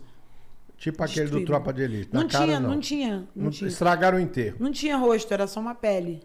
Só uma pele enrolada, tinha. De 12. Você foi no enterro, você que fez, providenciou tudo. Só e não podia ninguém ir, não, nem chorar, nem. O cara, quando falou, ó, se ele visse nego triste, ele, ele proibiu. Tinha 15, eu, minha mãe, minha irmã, minha madrinha, a mãe dele. Devia ter 15 pessoas no enterro. Só velhas. E eu, que eu tava lá chorando em cima do caixão, mas meu ouvido tava desse tamanho. Porque eu falei, duvido que alguém vai vir chorar aqui hoje. Que, já, pronta pra arrumar um caô, né? Se aparecesse mulher lá chorando. É ruim. Casamante. É, não, não foi. Bibi, Ah, ele- foi. e eles mataram a quadrilha dele toda. Os, os que estavam fechados com ele todos. Praticamente os, os mais caidinhos, sim, mas teve três que era forte dele sobreviveram. Foi eles três que voltaram. Conseguiram. Esses três fugiram. Que era da- conseguiram. Mas, na morreu hora, da, quantos? na hora Dez? da confusão. Dez? Não, muita gente. Mais de 10? Muita gente, muita gente, muita gente, muita, muita, muita, muita, muita gente. Era papo de. Teve, um, teve uma dessas brigas deles que teve uma chacina, morreu 11 ou 12 de uma vez no da, baile. parte, da parte dele? Nessa de tentar voltar, tenta- o outro tá lá e tenta invadir de volta. Foi on, acho que 11 no baile. Ele já tinha morrido. Ali foi a guerra ali foi foi braba, ela se estendeu um tempo. Teve muita gente que ficou, não, pode ficar, você é peixe pequeno. E você ficou lá? Eu não. Foi pra onde? Eu dei, eu tava na minha mãe, só que eu morava pro lado do, do falete, do fogueteiro. Então o cara não ia se meter a besta com o lado de cá. Ele não ia. Mas chegava nos meus ouvidos assim que, ó, Murilo encheu uma Kombi. Que ele cismou que o- os que fugiram tão, tava na sua casa e tava. E tava. Chegava nos ouvidos dele. Foram lá pro fogueteiro, que quem Ficaram era lá o em chefe casa. lá É, aí era o dono. Mas tinha outro dono lá que era amigo do, do NEM. Sim, eles eram tudo amigo. Então eles, ele não ia, mas ele, ele queria ir. Falar, ai, juntou a Kombi aí, vai aí pegar vocês. Só que ele, de vez pensar Não vai entrar dentro do outro morro pra... ele ia bater de frente com. Aí ele não foi, graças a Deus, não ia morrer todo mundo. Mas aí ficou aquele, aquele medo, né? Porque os caras estavam lá. Criança, filho de um, filho do outro, a mulher, a bolsa, não sei o quê. Ficou um- uma doideira. Uma doideira bagunça. total. Aí passou a fase do NEM, você foi fazer o quê? Viveu o luto, Chorar. acabou o luto. chorar no cemitério direto. E eu ia, tomava remédio, ia, botava a roupa dele, aí ia. Tava ficava com quantos anos? 16 para 17. Ficava lá, o coveiro já me conhecia. Eu atravessava, sentava, ficava Largou lá. a escola, tava na escola. Eu tinha já finalizado a oitava, né? O, tipo, ginásio, né? Ginásio. É, eu tinha terminado. Terminei na, num toque de caixa, porque toda essa loucura de fuga dele, preso, não sei o quê, era eu estudando. E aí terminei, depois eu fui voltar a estudar, eu já tinha filho, já. E aí, aí você foi voltar. Não, mas aí. Eu não vou ficar falando do meu ex-marido. O luto. Ó, O luto. presta atenção. O luto. Presta Tô ligado, tô ligado. Ele o luto. O luto. Ah. Você passou o luto. O que, que você foi fazer? Agora eu vou viver outra vida. Aí eu fui vender. Aí depois eu casei. Comecei a Você namorar. montou a lojinha. Você me falou. Não, a loja já foi bem agora. Depois, na época dele, quando ele morreu, eu fiquei um período doida de pedra ali, né? Fiquei ali e tal, ver aquela coisa de cemitério. E aí eu fui me libertando daquilo. Quando eu comecei a namorar, eu sempre fui assim. Eu, eu sempre. Eu tô falando que bandido não namora, bandido casa, mas eu tô igual bandido. Eu já começo a namorar, já caso. Então eu já comecei a namorar, já casei. Tava casada. Tu gosta de casar, né, velho? Gosto. Mentira. Você gosta mesmo? Gosto. Você não gosta de enrolação, não? Não, Eu, eu acho que quando ela apaixona, ela apaixona. eu fico. hum, Ela vive, a- vive a de paixão. verdade. Caraca, velho, mas porra, ter que demorar uns dois anos, velho. Pra quê? Vai ficar namorando, curtindo o cineminha e tal. Já vai, não vamos. Mas dá pra curtir isso Não junto. dá, porque, tipo, aí vai ficar rotina. Fica uma rotina. Aí depende do casal, né? Porque eu, eu fiquei 11 anos casado e até realmente ficar presa ali. Nem quando eu tava presa dentro do morro, sem poder sair, sem poder fazer nada, eu fazia de tudo pra não ter rotina. Me vestia de garota de programa com ele. Botava peruca loura, roupa de, de ga- de drag quase. Parava na estrada da Gávea com a garrafa de uísque embaixo da, Do do, braço. braço. Aí ele vinha de moto, me pegava, dava uma volta com vergonha dos outros ver. Aí ia pra um quarto que tinha lá do outro lado. E Só pra aí, pimentar a relação. é, aí depois, vi, daí no, na- no dia seguinte chegava as notícias. Olha, tava com uma loura ali em cima. Eu pensando, sou eu. Mas, tipo assim, então eu fazia isso pra tentar dar um. Um up. É. Mas não. Vou te falar, não adianta. Não adianta. Quando o nego quer sacanear, você pode fazer de Qualquer coisa. tudo. Que o, ou tanto homem, mulher também, vai sacanear. É, não é só homem, não. Homem e mulher. É, e também pode ser aquelas mulher pacata, caladinha, quietinha, sem chamar muita atenção, e o cara é super fiel. E tu tem a outra que é, ah, bonitona, ah, e o cara bota chifre pra caramba. E por que, aí, Tem você, aí você foi morar onde? Nessa época? Quando ele morreu, eu continuei no Rio Comprido, fiquei lá. Rio Comprido, lá, lá onde sua mãe mora. Isso, aí fiquei, casei, já tava casada, Com o pai né? dos seus De filhos. novo. É, de novo. Com o pai dos seus filhos. Mas eu, fiquei, mas eu fiquei 11 anos. 11 anos Fiquei casada, 11 anos. viveu a vida super tranquila. Sim, aí eu. Depois, logo eu grávida do Celso, a gente inventou um buffet. Eu fazia os salgadinhos. Foi empreender. É, minha irmã ia pras festas, a outra era garçonete, outra fritava, outra. Eu com Era barrigão. uma, uma empresinha. É, familiar. Aí depois eu. A minha mãe arrumou uma, uma cantina. Na, a amiga dela tinha uma escola para crianças com síndrome de Down, não sei o quê, que a filha dela tinha e ela criou. Ela era professora. Vocês são três irmãs. Eu, minha irmã e minha mãe. Aí eu tenho mais duas irmãs por parte de pai, Sim. que, que são minhas irmãs. E tenho um irmão. Aí eu. Seu irmão é ciumento? Não, não dá, uma- muita mulher. Ele é mais novo? É, não, não dá pra ele. As mulheres. É, É mulher demais. é, criado da avó, mãe, tia, irmã, muita mulher. E aí a gente foi pra essa cantina, eu fazia as comidas, fazia, vendia roupa, Quantos anos? vendia. Com, ia fazer, quando o Celso nasceu, eu tinha 18. 18. Celso é o Dedé da novela. É É, o mais velho. é. E aí eu vendia as coisas, vendia roupa, fazia salgadinho. Daí passou, eu cuidei esse períodozinho do Celso, aí eu veio a Dalila. Quando eu comecei a fazer o ensino médio, eu estudei o primeiro ano, no segundo eu já tive a Dalila.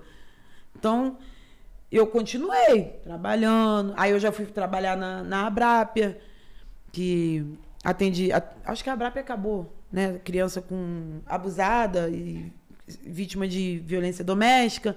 Aí depois eu já fui trabalhar no presídio, que eu falei que eu conheci o Foi. escadinha Foi aí que você foi fazer faculdade de de serviço social. serviço social. Eu terminei o ensino médio e já fui direto. Engatou. Já engatei. E já engatei, já fui trabalhar e fui Foi embora. trabalhar no presídio, cara. Trabalhava Conheceu escadinha. Escadinha. Eu fiquei passada, ele bonito assim, aí o cara. Ele Dá o detalhe do sapato. Sapato de duas cores. Malandro, né? E a- Escadinha. não, não, ela me descrevendo escadinha. Ronan, Tu enxergou ele, né? sapato de duas cores, uma corrente de ouro. Não era dessas grossas que. Fininha. que É, que presepada, que não. Essas presepadas de corrente grossa, não. Era uma correntinha fininha, discreta. Isso dentro do presídio. Dentro do Tinha presídio. regalia os caras, né, velho? Não, porque ele já tava preso há muito tempo. Aí Ele já tinha um bom comportamento. E aí- O cara é fundador do Comando Vermelho. Não dava novidade, não. Comando- É, ele tava com. Já tava na semi-aberta. 60 e tantos anos. Já tava né? velho. Aí ele tava trabalhando no negócio de é, táxi, de ponto de táxi. E ele saía, porque aquela unidade ela era semi-aberta, mas tinha muita gente ali que tava 15 anos preso e tava chegando na semi-aberta. Então ele ainda fica seis meses pra fazer um pedido. Bibi, por que isso te atrai? Não me atrai que te foi isso. Ué, pô. Tu tava trabalhando lá numa, numa lanchonete, levando a vida normal, de repente vai parar lá dentro de um presídio. Por- não, mas aí eu estudei primeiro, eu tava fazendo serviço social. E eu não Mas gosto. não dá pra fazer o serviço social com gosto- criança, Não. gente de rua, não? Não, não gosto. Não, poderia. Mas assim, por exemplo, pessoal quando che... começa período de estágio, aí quer fazer num hospital, né? Numa coisa mais. numa empresa. Esse foi pro presídio. Não, aí, sabe qual foi o primeiro lugar que eu fui tentar o estágio antes do presídio? Que era pela. Eu não sei se ainda é, a Nuzeg, que era a empresa lá que fazia, terceirizava estagiário. É, aqui é CE. Então, lá, eu, se você adivinhar qual foi o. Não sei se eu escrevi, não lembro se eu já falei isso. Se você adivinhar o primeiro lugar que eu fui pra fa- tentar fazer o estágio, tu vai falar, não, ela é doida mesmo. Não, não, não sei. Não sabe? Não. tem ideia? Primeiro lugar pra fazer estágio. É. No IML? Não, aí você, reclama, aí, você, aí você reclama, né? Você fala que não atrai. Uai, mas que é uma... No IML. No IML. E deu, não deu, deu ruim? Não, não tinha, não tava Tinha tendo. vaga. Não estavam aceitando estagiário de serviço social. E eu, eu, eu achava aquilo um absurdo. Eu falava, gente, aí todo mundo, que isso, no IML? Eu, minha filha, eu não vou atender os mortos, não, vou atender as famílias. É, claro. Que tá chegando aqui procurando o filho, o pai, tá encontrando aqui o corpo todo estraçalhado. É essas pessoas que eu quero atender, não é morto. Morto não sou eu que vou atender. Mas não tinha. Aí eu já tava na Nuzeg, né? Vaga presídio. Eu. Eu, Quero. eu amava. Então, Eu, eu amava meu trabalho no presídio. Amava, amava, eu, já- amava. eu cheguei a fazer uns, uns serviços sociais nos, no- nos presídios. Nas aqui. unidades. Aqui tem um, tem um Papuda, né? Que é federal. Tem o Casca Grossa, que, que é o Cascavel, vulgo Cascavel, que é bem Pesadão mesmo. pesado, pesado, pesado mesmo. E a gente eu era de uma igreja e a gente tocava lá. É, a igreja Cara, tem bastante e- entrada no, presídio. Um, um- assim, uma das melhores conversas que eu já tive foi no presídio. A galera. Você ouve muita história que você, tipo assim, mas não é possível, mano, que eu tô ouvindo isso não. E você começa a refletir o tanto que a liberdade é valiosa. Ah, só ah, mas aí ele sai, passa dois dias, tá querendo voltar pra cadeia? Não, sim. Eu acho incrível, eles ficam com saudade da cadeia. Que saudade é, Isso é essa? verdade, a residência é meio complicada. Aí, aí- aí eu acho que já envolve até, o, o- o até a tua faculdade também, o, o serviço social, É. né? Porque, cara, o cara aqui, o cara sai preso, ele é igual um carro que você compra zero. Já sai 30% desvalorizado da cadeia. Já sai todo fudido. Tinha uns projetos pra É reinserção deles, é, vendendo água de coco. é, mas Eu- empre- Algumas empresas pegavam o pessoal da semiaberta, que ele já começava a trabalhar ainda na unidade, depois ele ia indo, saindo aos poucos. Mas era muito engraçado, porque a gente fazia os exames de. O exame para mandar para o juiz. Né? Ele fez o pedido de semiaberta e chegava para gente. Aí o serviço social, a psicóloga, o jurídico, todo mundo assinava ali e fazia um relatório. Aí eu. Tá, eu já via lá, eu pegava o prontuário dele, e fulano ficou preso 15 anos, fez isso, fez aquilo, fez aquilo outro. Eu, Caralho, mas tá anos sem fazer nada de errado. Nível dele é excelente, não tem falta disciplinar. Botou fora, voltou de novo. Tá, tem visita, tem filhinho, mulherzinha, mamãezinha, todo cercadinho ali da família. Tá tudo ok, né? Mas aí quando eu entrevistava, é, tu- tu- o que, que você já fez, né? Já começar assim, você já trabalhou em que antes de vir preso? Nada. Eu, tá. E aqui, você fez alguma coisa, estudou? Curso, sei lá. É, não. Eu, tá, e quando, eu ficava tentando, e quando, você- quando você sair, você pretende trabalhar alguma coisa? Ele, não, eu falava, cara, Vai ficar aí. eu falava, Falava, tu tem certeza que eu, eu vou escrever, hein? E eu conversava muito com eles assim, ó, tu quer que eu coloque isso aqui? Eu vou colocar, hein? Aí eles, não, eu pretendo ser ajudante de pedreiro. Ah, pô, até que enfim. Me ajuda a te ajudar, né? Entendeu a mensagem? Aí eu ia fazer. Mas a maioria, E tu conseguiu a vaga no IML?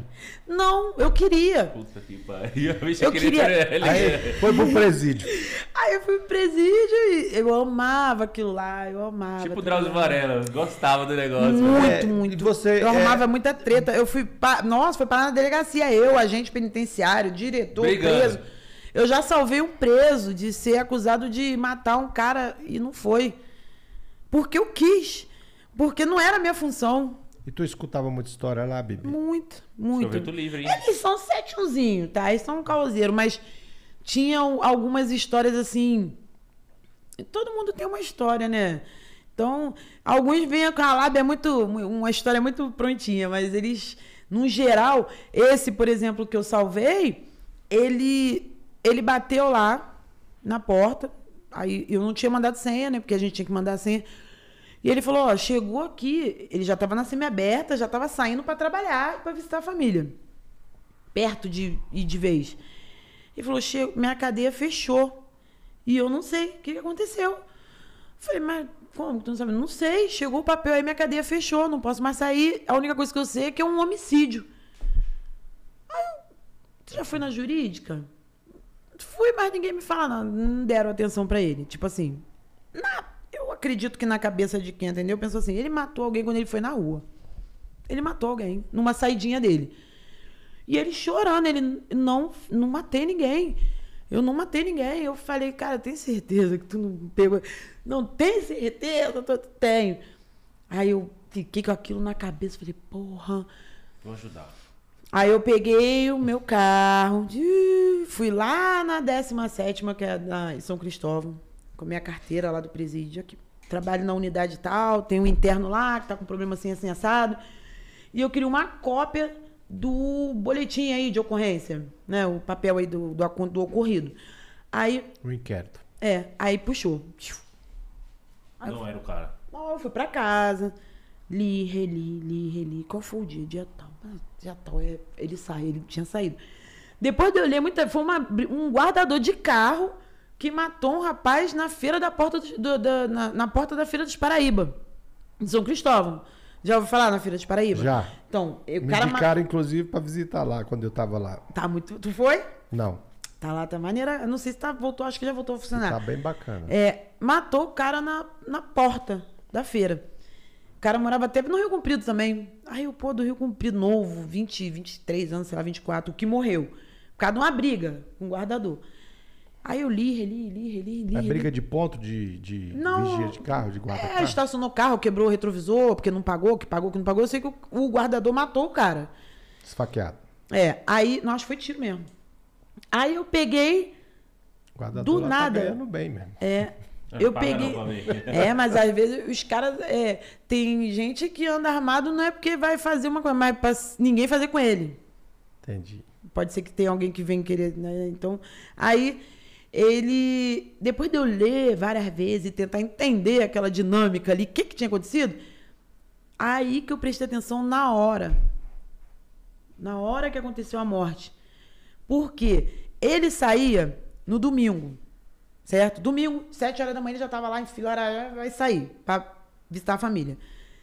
O crime foi duas horas da manhã. Por isso que o dia do crime bateu com o dia que ele, ele estaria na rua. Depois de meia-noite, Depois de meia-noite. Mas ele tava dentro, né? Ele estava dentro do presídio. É.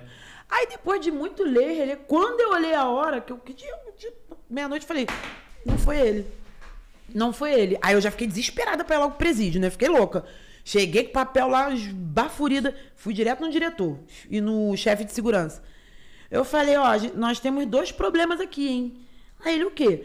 Falei, esse preso aqui, ó, tá sendo acusado de homicídio lá na Feira dos Paraíba.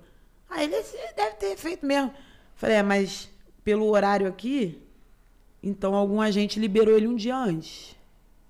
Estão liberando os presos pra matar os outros na rua, é isso mesmo? Aí ele. Mas como assim? Falei aqui, ó. Era de madrugada, de sábado. Ele só sai domingo. estão liberando os presos pra ir matar os outros na rua, sábado? Ele, não, falei, então tem alguma coisa errada. Tem alguma coisa errada. Ou tem alguma coisa errada nesse presídio. Falei, cadê as imagens das câmeras? Ele demorou coisa de quase um mês e meio pra, Liberar as imagens. pra liberar. E eu todo dia lá na porta dele. Cadê as imagens? Chefe de segurança. Ah, chefe de segurança. Já assistiu? E ele enrolou, enrolou. Mas eu perturbei tanto que aí ele foi obrigado, né? Assistir. Ele falou, é, realmente ele tava dentro da unidade domingo. Aparece ele saindo. Falei, ah, então agora você vai pegar e vai fazer um relatório aí, vai anexar e vai mandar lá pro Ministério Público. E assim foi feito. Foi, porque ele foi reconhecido numa foto de delegacia. Alguém que tava com o cara que morreu, devia estar passeando junto, reconheceu o cara. Será que foi por isso que a Glória Pérez colocou a Bibi na novela como advogada? Estudando direito, estagiando. Pode ser. Porque era o papel que você É, estava fazendo lá eu, dentro eu, do presídio. Eu, né? eu fiz bastante. Eu me envolvia, porque eu não aguentava ver aquelas coisas. Eu Injustiça. arrumava confusão direto, direto, direto. Teve um outro que eu. Esse daí que eu fui parar na delegacia, com o diretor, com a gente. Com Diretor do pre- presídio? Fui. Por quê? O cara entrou na sala, serviço social, tinha aquele quadradinho assim. O cara entrou já machucado. Aí o que que houve? Eu conversava com eles assim, bem íntima, né? Porque eu, a gente é de morro, a gente conversa bem íntimo com quem é de morro também. Aí eu falo, o que que aconteceu? Aí ele, o Desip me vendeu um vinho, eu comprei. Quando foi no outro dia dele de trabalho, ele mesmo foi lá e apreendeu o vinho e ainda me levou, me amarrou no mastro aí da bandeira e me bateu a noite inteira. E ainda me botou, deu esse negócio que eles ficam com o nível deles baixo. Nota, Aí- nota vermelha. Ganhou a nota vermelha. Aí eu, é, eu falei, cara, é, T- é TCC, é, como é? Esqueci o nome que tem lá, que eles respondem. Aí eu, cara, e, mas, tipo assim, o que, que você quer que eu faça, né? Nisso, só que eu tô falando com ele assim, agora o caldo já tá entornado, né? Não tem como fazer muito. Você realmente comprou o vinho, você realmente tava bebendo. Agora, se tu deu mole pra ele dele te vender e ele mesmo pegar, já é outra história. Mas você cometeu uma falta disciplinar aqui dentro. Comprou o vinho. Comprou um vinho do agente penitenciário. É. Caralho, velho. E tava bebendo. Aí, só O que. agente penitenciário vendeu pra ele o vinho. E de- vendeu e tomou depois ainda- no outro dia ele prendeu o vinho e, E deu, bateu nele deu e deu nele. castigo nele. Só que enquanto eu tava falando com ele, o cara, o agente tava assim, ó, na porta, igual um búfalo. E eu falei pra ele assim, ó, eu não, o que eu posso fazer por você é o quê? Colocar no seu prontuário o que você tá vindo me falar. Eu vou relatar o interno, tatatã, número tatatã, esteve aqui relatando o que aconteceu no Nanone. Não é aquela chatice de contar a história todinha pra nada. Porque as coisas acontecem, ninguém quer saber. Mas eu, eu, eu falei, ó, eu vou colocar no seu prontuário, por quê? Sei lá, se você morrer aí, mas você avisa pra tua família que tá no teu prontuário. É o máximo que eu posso fazer por você. Aí ele, tá bom. Aí coloquei, falei, agora vamos no diretor. Tu quer falar com o diretor? Ele, quero. Falei, então vambora. Só que antes de eu sair, o agente entrou, ele viu que tava denunciando ele. Ele entrou, deu um tapão nas costas dele, levanta. Falei, ô, shh, calma, ele tá em atendimento. Ele falou, não, vai embora. Eu falei, você espera acabar o atendimento. Quando acabar, ele vai sair. Aí o bicho ficou louco. Aí ele ficou doido. Aí ele foi lá pra porta. Igual um búfalo. Aí quando eu falei, quer ir no diretor? Quero. Eu falei, vem. Tipo assim, vem, neném. Eles falaram que a mãe, mãe, mãe do preso. Aí eu botei ele na minha frente e fui Protegendo ele do agente. andando. Claro. Fui andando. Quando eu cheguei na porta do diretor, a gente se desesperou, porque ele viu que ia dar ruim. Ele começou a bater no preso. Oxe, na sua frente. Na minha frente. Aí, óbvio, eu fui me meter, ele me jogou longe, eu caí sentada lá dentro da sala do diretor. O diretor deu um pulo, levou um susto, fez rebelião, porque os presos se agitaram. o corredor tava lotado de presos. Eles começaram... Bateram na Bibi. Por aí, na doutora, né? Porque lá todo mundo trabalha na, na, na parte dos técnicos, ele é doutor. Aí eles, que bateu na doutora? E ainda mais serviço social, se mexer. Aí eles. Aí o diretor jogou todo mundo pra dentro da sala, delegacia, todo mundo. Até o preso. Até o preso. Ué, o preso que tava preso foi pra ser preso na delegacia. Vai lá, tá junto no rolo. Mas aí acabou que demorou tanto, que era no fórum de Bangu, não sei o quê, que quando o processo andou, deu ruim a história do. Do agente. se Não, de meu ex ser preso. Ah, entendi. Entendeu? Aí eu falei, cara, agora o cara vai usar isso aí contra mim. Vai falar, tá vendo como o é que agente, ela gosta de bandido? O É. agente. Vendo como é que ela gosta de Mas bandido? o aí? segundo ou o primeiro? O do, o do que deu, que eu fui pra delegacia. Não, tô falando. Quem foi o teu ex que foi preso? Foi o primeiro ou o segundo? Não, o segundo. O primeiro história. morreu. Primeiro morreu. Não... E ele usou isso mesmo contra você, o agente? não, aí o deixou pra lá. O advogado retirou, como se tivesse feito um Até porque acordo não era você, paz. mas- quando o teu foi preso, ele foi pro mesmo presídio que você trabalhava? Não. Porque quando eu fui trabalhar nesse presídio, eu morava no Rio Comprido. Aí deram a lista, né, das unidades. Aí eu olhei, olhei, pensei, falei, cara, se eu for trabalhar numa cadeia de comando vermelho, eu tô ferrado. Todos os dias eu vou encontrar conhecido. Todo, o tempo todo. Eu já vou entrar. Ué, menino? querido, menino, quanto tempo eu não te vejo? Pois é, tô aqui, né? Tô preso. Entendeu? Eu falei assim, não, não, não posso ir pra. Porque eu vou ficar numa situação complicada, porque são. Eles pedem mesmo. Pede tudo. Pede tinta de cabelo, pinça, esmalte. Cara, era- eles pedem tudo. Do mais leve ao mais pesado. Então eu falei, não, eu vou estar lá só conhecido. Aí eu escolhi a dedo, né? Falei, eu quero uma unidade que seja de facção inimiga mesmo. Porque a minha vida inteira, inteira, até aquele momento ali, de que o caldo entornou na minha vida, eu nunca tinha, por exemplo, pisado dentro do São Carlos. Que a vida inteira foi inimigo de onde eu morava. Eu nunca tinha pisado lá. Então, quando eu falei, pode me botar indo de coisa aí de terceiro comando, eu sabia que eu não ia conhecer ninguém. É. E aí eu fui, por isso que não foi. Mas eu fiquei muito cismada com os agentes. Porque foi muito escândalo, são no jornal, parará. E eu pensei assim, ah, os agentes não vão me respeitar. Os presos vão ficar de boa. Mas os agentes vão ficar o tempo todo desconfiando de mim, achando que eu tô ou favorecendo. né? É, ou tá ajudando, não sei o quê. Até porque a Rocinha tava nessa crise de, de facção. Então eu falei assim, não, não vou. Bibi, toma uma aguinha aí, viu? Você toma muito pouco água. É mesmo, eita. Hoje eu observei que você Você quase vê- não toma você vê, nem pra comer, eu não gosto de. de- Nem pra de- comer. É. Então foi aí que terminou a minha, minha carreira maravilhosa no Nos presídio. presídios. Pô, mas eu, eu- era trabalho lindo.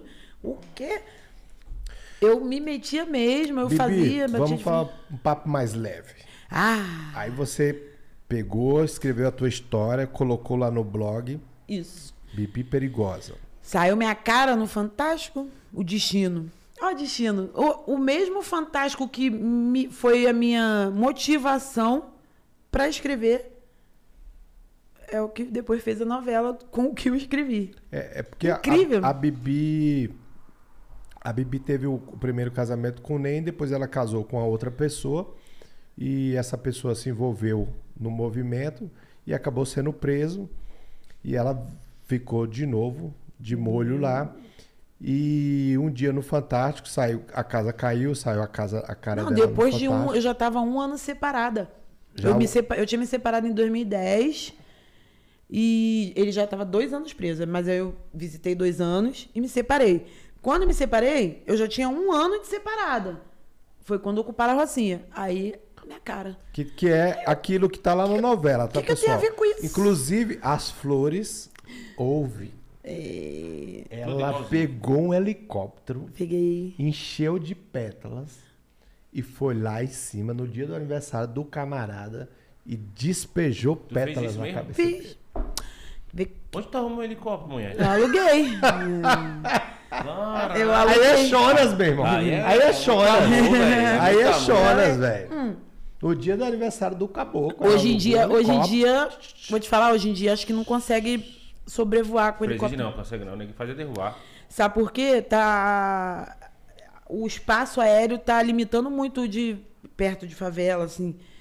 Eu até na gravação, eu pensei no, no filme de terror que a gente produziu, até que eu tava te contando no período da guerra, tinha cena de resgate de bom, corpo de bombeiro, porque o filme passa na mata, tal.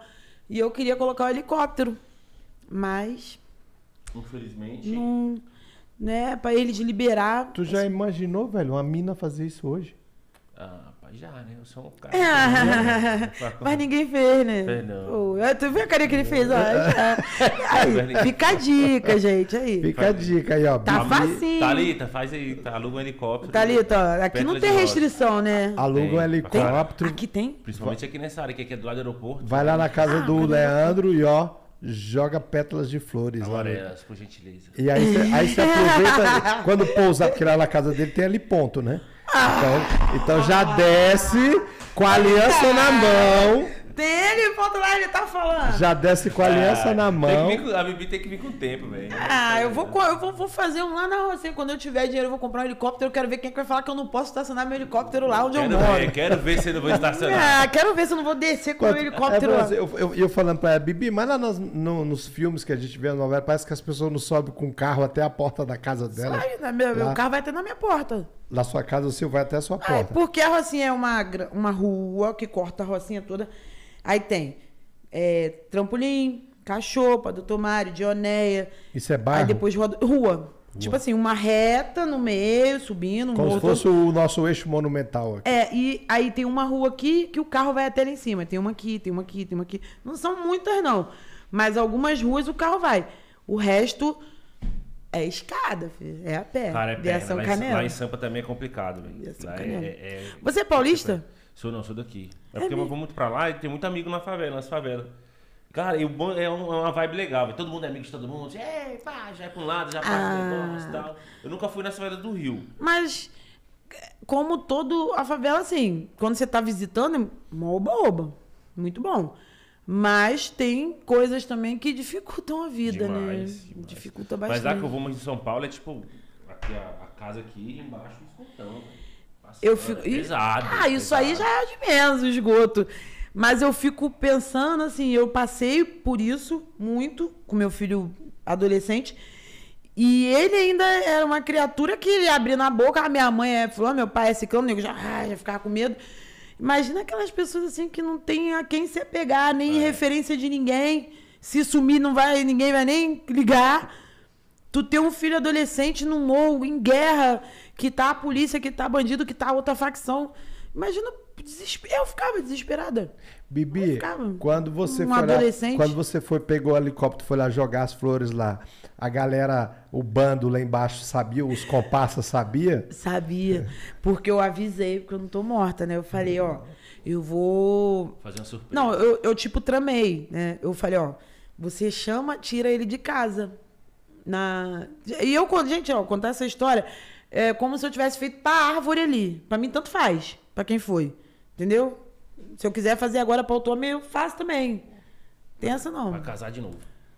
Sim. Cara, eu gosto de casar demais. gente. Meu amigo do céu. Aí eu avisei, ó, eu vou jogar, eu vou vir tal hora. A Bibi vive, ela vive intensamente a vida. Eu vivo mesmo. Ó, eu, por Vive exemplo, pra, com um namorado. Agora pra gente falar assunto leve mesmo. Mas chega de tráfico, quero saber de tráfico mais não. É, não, tráfico só no filme, né? Pior que eu não consigo me livrar. Eu, se eu conhecer uma pessoa hoje e eu vou sair com ela, vou sair, vou namorar, vou beijar, vou transar, Olha a dica. pra quê? Aí que o povo corre, quando eu falo. Nada, só É. pra saber. né? Hoje eu deixei a Bibi na porta do hotel. Não deu 10 minutos, um fã já falou: te vi no hotel tal, Tal. aqui em Brasília, Não até que dia acredito. você vai ficar aqui. É, foi mesmo. A Bibi, pá, me mandou, eu já ia vi- voltar pra pegar ela. Eu, tinha, eu fui ali na Porque porta. tem uns malucos aí que vai no Instagram dela, fica, Tem- fica tem- lá tem enchendo o Né, perturbando ela, né? Os caras perturbando Tem- ela. tem umas e ela tinha me contado quando ela mandou o print, falou, ó, um cara já me reconheceu aqui no hotel. Aí eu já tava virando o carro já pra voltar, falei, vou buscar ela. É o porque de- maníaco. Porque depois dá ruim, Morre. vai ficar na minha responsabilidade. É, a mãe dela vai falar. Ela já Minha tava, mãe- porra, minha mãe tá mal preocupada Minha mãe vai e chegar tal. de bicho. Não, minha mãe já tava assim. é, tira. Quando, quando eu cheguei, que eu desci do avião, eu falei, eu mandei a mensagem, eu falei assim, eu tô aqui fora fumando aqui, tô do lado de cá. Aí quando eu consegui, ficou online e tal, minha mãe, tira uma foto com ele quando você entrar no carro. Tipo assim, já querendo uma prova. Na hora, ela. Quando entrar no carro, tira uma bicho, foto com ele. carioca é bicho. é- é- ele- eles são, são tão desconfiados de tudo. Eu, eu, eu presto serviço lá, eu presto serviço lá para um, pra um, pra uma empresa no Rio de Janeiro e eu precisei contratar é, no Brasil inteiro, em vários estados, e eu precisei contratar uns técnicos, né, para atuar lá nesse setor. Eu contratei em todos os estados sem um pingo de problema, No mas no Rio de Janeiro eu fiz, um, eu fiz uma, uma, um- um- uma chamada com o cara de vídeo, mostrei minha casa, meu cachorro. Ele não tava acreditando. mostrei- Ele não acreditava. Ele tava achando que era o quê? Que era golpe. É, porque. Eu tava pagando uma diária, uma diária boa, né? Eu tava- o serviço era. Aí ele, era- ele achava que você tava usando ele pra fazer alguma É, coisa aí eu errada. falei pra ele, me dá seus dados pra me preencher um contrato e eu vou te mandar. E o cara, não, porque você que eu falei, Ih, meu quer meu amigo, CPF pra quê? É, aí eu fiz uma live e falei, ó, aqui tá minha casa, meu carro, a placa do meu carro, é meu cachorro, a minha esposa tá ali, ó. Ó Dá eu- tchau, eu amor. Sou, eu sou real. Falei, você pode colocar meu nome aí no Google, que você vai me achar Mas, fácil. mas aí o pessoal fala assim, não, mas 71 ele tem o, ah, o papo bom, ele te dá referências de tudo. Até tataravô. Ele fala aqui, ó, meu, meu, meu, meu certidão de nascimento. Falsa. minha identidade, falsa. Eles dão, mas eu... A minha mãe, ela tira, entrou no carro, tira uma foto com ele. Tirou? Não, né? Eu falei, ah, mãe... Tu, ah, aqui, peraí que eu tô tirando uma foto aqui pra minha mãe, porque ela tá com medo de você ser um psicopata. Pô, é, e ela já queria a foto. Eu Falei, calma, cara. E, Calma, mano. Calma. eu com a Bibi mãe. perigosa dentro do meu carro. e o psicopata é você, né? E, e a mãe dela que tava preocupada. É. Mas a minha mãe sabe que eu, eu não. Eu não sou de. Eu, eu sou muito tranquila, muito calma. Muito. Mas é aquela.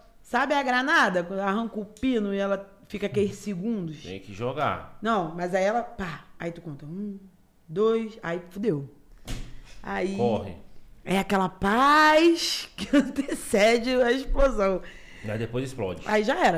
Aí a Bibi foi lá, colocou o livro dela. Por quê? Quando Calma aí, eu ia falar apareceu. do namorado, um assunto interessante. Quando, dele. não, quando apareceu a tua cara lá no eu ia fazer Fantástico. meu comercial agora. Não, Bibi tá. Gente, Caramba, Bibi, tá, Bibi tá gente. perigosa mesmo. Ela tá precisando aí. Pior que Tá não. Você precisa de um amor, não? No casamento? Ah, ah, O casamento. eu vou te falar. Não, Ó, não quero casar, não. Chega de tranqueira na vida, Bibi. Pelo amor de Deus. E deixa eu te Eu tô- falar. eu tô Quando chateada. entrar na sua vida, você manda pra nós puxar a ficha. É, já puxa o Renavan. Já Mas- manda mas que a gente isso, já vai puxar a ficha. Quando começa muito pai, eu... aí, errado. no grupo. Renavan, do fulano. Tu conhece? Já começa. Fulano, tu conhece? Você, qual é a Renavan? Me dá aí as multas, IPVAs, manda tudo. Tá Pra tudo saber- atrasado. É, tudo errado.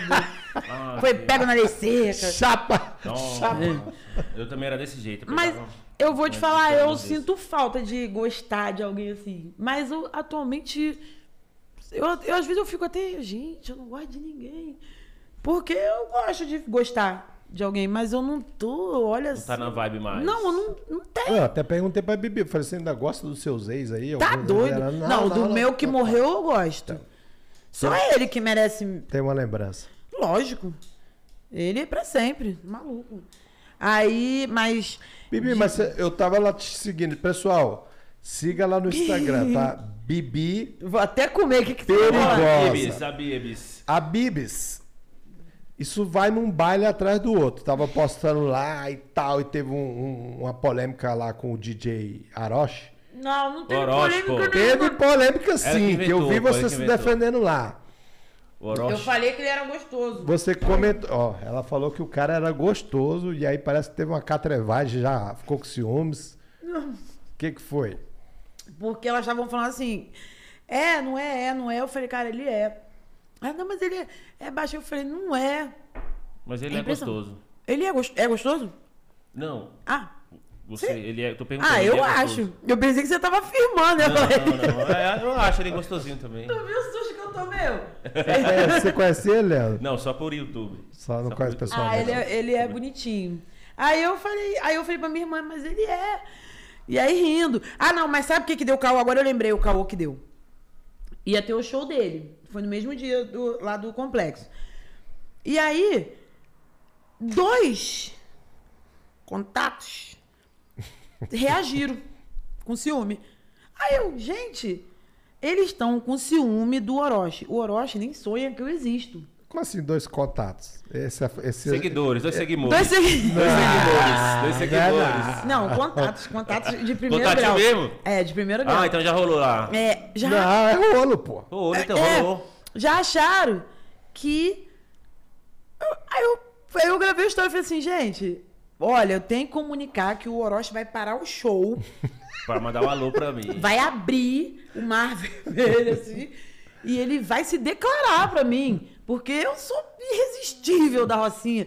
Ah, mais linda, ele é louco, apaixonado por mim. Segundo os dois doidos, né? Que tava brigando por causa do Orochi. Teve. Ficou puto. Eu falei. Ai, E agora me eles vão saber o que é dois, hein? quisesse. Hã? Agora eles vão saber que são dois. É, mas eu. É. É, agora você se lascou, hein, velho. Pior é quando um fala, pô. Vixe, se conhece, né? Mas na verdade ninguém. Dá não- nada. Na verdade, ninguém quer nada, então eu quero menos ainda. Ué. Tá eu, eu, sou, eu sou intensa de gostar, mas quando eu também sou pra ser bandida. Eu sou bandida. bandida. Mas, Ô, bandido! Ô, bandido! bandida. ó, Tô misturando com a MC. Ronaldinho, eu vou nessa. Vou deixar vocês terminar esse papo aí. Eu tenho que estudar ali. Eu tenho uma aula hoje importantíssima. Eita. Primeira vez que eu deixo um podcast, ele já me deixou Ah, uma vez. não acredito. E nem Ele falou já- do filme. Ele, não, ele já me deixou uma vez, agora eu vou deixar que hoje eu tenho. Ah. Eu tenho que fazer um negócio muito importante. Bibis, muito obrigado. Tá Hum. em boa companhia, o Ronanzão tá aqui. Quando vier a Brasília de novo, nós vamos sair, vou te É, levar nas favelas pra gente. Porque eu nem. Eu já fui. Eu vim aqui em junho, julho. Eu fui num lugar que eu até te falei o nome, não sei o que do Sol sol. Nascente. É, Sol Nascente. Eu fui lá. Sol Nascente é a maior favela em céu aberto do, da América Latina. Mas não tinha ninguém na rua. Não, aqui é diferente. Não Ah, tem os gente. baile não, não tem os baile não. Não- Aí eu, gente, cadê o povo? Cadê? Não, mas aí você cola em mim, que aí Cadê eu vou te levar. Aí eu quero. Aí você Eu rodei. Teve agora o torneio das favelas, teve da curva. Ah, da CUFA? da CUFA. Teve o A torneio CUFA das que é favelas. forte? Pra caralho, É demais. Preto Zezé vem, pro- prestigio. Toquei até no último evento deles, era, agora eu esqueci o nome do evento, porque a CUFA tem vários eventos, né? Tem é, mas vários. esse negócio da taça das favelas, isso aí lá, os garotos, Famoso pra caramba. eles gostam, os meninos Teve, teve a Taça da Favela aqui, a outra foi de um desfile que eu toquei, participei. O Preto Zezé tava, que é o cara que é o, o 01 do, do, do- da CUFA, mas é forte. Uhum. Beijo, tchau, valeu, cheiro, Tchau, irmão, vá com Deus. amém. Agora o papo vai ficar quente. Né, é eu. Aqui, aqui é metralhadora. Vamos lá, Bibi. O pessoal não tá perguntando nada, não. Estão falando aqui que você. Que você é romântica. Sou mesmo. Que você pintou um muro na curva do S. Pintei mesmo. Botei a música do Djavan. Que você agora tá querendo namorar o Orochi. Que você é romântica. Quem me dera, gente. Faz Que é pra hashtag. você beber água, que você bebe pouca água. Manda Tá o povo fazer hashtag. A Valéria, beijo, viu, Valéria? Pô, Pra a você. Valéria era pra eu estar aqui. Era pra estar aqui, meu bem, mas na próxima você vem. Minha produtora. Ou nós gente. vamos aí até o Rio de Janeiro, tá? É. Pode deixar que eu e Vou beber água. vamos- Ela que mandou beber água? Ela que mandou você beber água. Não, foi a sua irmã. Patrícia Escobar, sua irmã? Minha irmã, Paty. Sua irmã. Tá ali Paty assistindo. mandou. Bibi, aí, você botou o blog lá, né? É, as curiosidades que eu acho que, que os- o, nosso público tem são as semelhanças que tem na sua vida, não, velho? Eu tô Quando- vendo que tem muita coisa aí que é. Tem. Realmente, pintar o muro, eu não tava lembrando dessa história. E tava você na novela, pintou, a- as pétalas você mandou. É o Caio, eu já vi numa, numa entrevista você contando, né? Que não existiu. Que não existiu o Caio. Caio não, não tem como. Hum, É muito fora do. Aquilo ali é. Acho que é pra ela dar o tom de ficção mesmo, porque eu teria morrido. Né? Hum, Não tem como. É porque vo- vo- você não teve um namorado que você deixou pra trás lá, aquele. Cara. Não, não. aquele que sua mãe queria que você casasse. Não. Você não teve esse Não. cara na sua vida. Não, porque um foi, morreu e já não tive. Eu acho que ela quis dar um- uma coisa fora da normalidade pra sair do, do realzão. Aquela coisa real. Eu acho. Pra, pra aliviar, né? Que tem aquela tipo parte assim, aliviar. é, sabe aquela. É, pra dar o tom de, de ficção. Tipo, porra, isso não tem pé nem cabeça. Mas é, tá bom, ela tem a liberdade poética pra fazer isso. E o que é uma menina da favela ter uma. escrever um livro? Eu também estou escrevendo um livro que chama Sabores da Vida. Hum. E aí, que onde eu conto a minha história, meus perrengues aí, minhas dificuldades, minha superação. E de repente a gente vê a sua história contada na Rede Globo de TV no horário nobre, com os, os maiores artistas do é. Brasil. Cara, Eu não sei. você ficou assim em estado de choque, sua família, Não. Achei normal. uma projeção é, da sua história. Porque imagina, você ganha uma produção do seu livro, da sua história, que o livro é, comprem, tá, pessoal? Porque as pessoas O ficam. livro vocês podem comprar. De verdade, comprem. Vai lá no Instagram da Bibi, que lá tem um contato lá no, no, no, na- no perfil dela, tem um contato para vocês comprar esse livro. Porque, claro que a novela não foi fidedigna ao livro, O livro é bem pior. né? Mas o livro tem Bem melhor. mais detalhes aqui sobre essa história que é fantástica, né? E eu imagino, eu vou ler esse livro, né? Espero que ah, já ganhei aqui, ó, Eu tenho que. com a autenticação aqui já para mim, tá faltando só, Só meu o nome, nome. né? É. É porque eu já deixo. Que eu deixo os livros Pré- na minha mãe. Pré-pronto. É, porque aí o pessoal. fa- Como é o número dela. Já vendeu quantos mil livros? Bibi? muito. Muito. Muito, muito, muito. Se vendeu em livrarias, Vende ainda. vende, ainda tem nas livrarias. Vende, sendo né? que eu faço encomenda de uma parte, porque aí eu ganho mais, né? Quando fez a novela, vendeu mais? Vou te falar. Eu fechei com essa editora e na, na Bienal. Novelas faltava um mês para acabar. Quando foi para livraria. E eu lembro que no final da novela você tava na fila para pegar o autógrafo da do meu próprio livro. do seu próprio É. livro. Eu não, eu não, não aproveitei a novela. A novela foi sete, quase oito meses. Eu fechei com a editora no último mês de novela. Ah, você não tinha rodado o livro. Eu não tinha físico. editora. Eu, esse livro aí, mas a primeira edição tinha foto. Foto do NEM, minha, das crianças, da minha família. Cada pessoa que eu Sua vou mais citando. nova. Sim, tudo, criança. E aí eu não tinha editora, eu coloquei, eu acho que foi pela Perse, essas plataformas que você faz tudo e vende, bota o link lá no Face, aqui ali, mas ganha pouquinho, mas você vende. Aí, isso foi 2012. 2012. 2013, ó, eu escrevi 2011, coloquei como livro 2012, é, registro, Biblioteca Nacional, tudo bonitinho. 2013 eu assinei com a Globo. A novela foi em 2017. Você assinou em 2013 e só foi lançar a novela em 2017. Uhum. Porque aí é, o seu laboratório demorou quanto tempo? Um ano, dois? Pra elas? Pra você ir com elas, né? Porque você tinha que contar a história e Ah, tal. eu não, não- eu fiquei muito. Desde quando começou a fomentar essa história, eu tava o tempo todo em contato. O tempo todo. Porque ela tava escrevendo. Sim. Então ela o tempo todo conversando com ela. E eles tinham um período para fazer, porque seria minissérie o livro. Mas por ela questão de fila, de adiantar que ela tinha feito uma série, ia demorar muito, aí passou a ser um núcleo na novela, porque seria só do livro. Mas ela falou assim: "Não, vou fazer um núcleo". E foi o núcleo que ninguém apostou nada e foi o núcleo que salvou a novela. Mas isso não me enche de. Ai, meu Deus. Não. Eu não- Isso aí não enche meus olhos, o fato de ter ido pra novela. Não. Definitivamente, não. Então, mas quando a gente pega. Porque eu, eu vejo o pessoal, nossa, sua vida na novela. Eu... Então, Bibi, mas é porque quando a gente. No meu caso, que eu tive vários problemas na minha vida, de, tive que superar, né?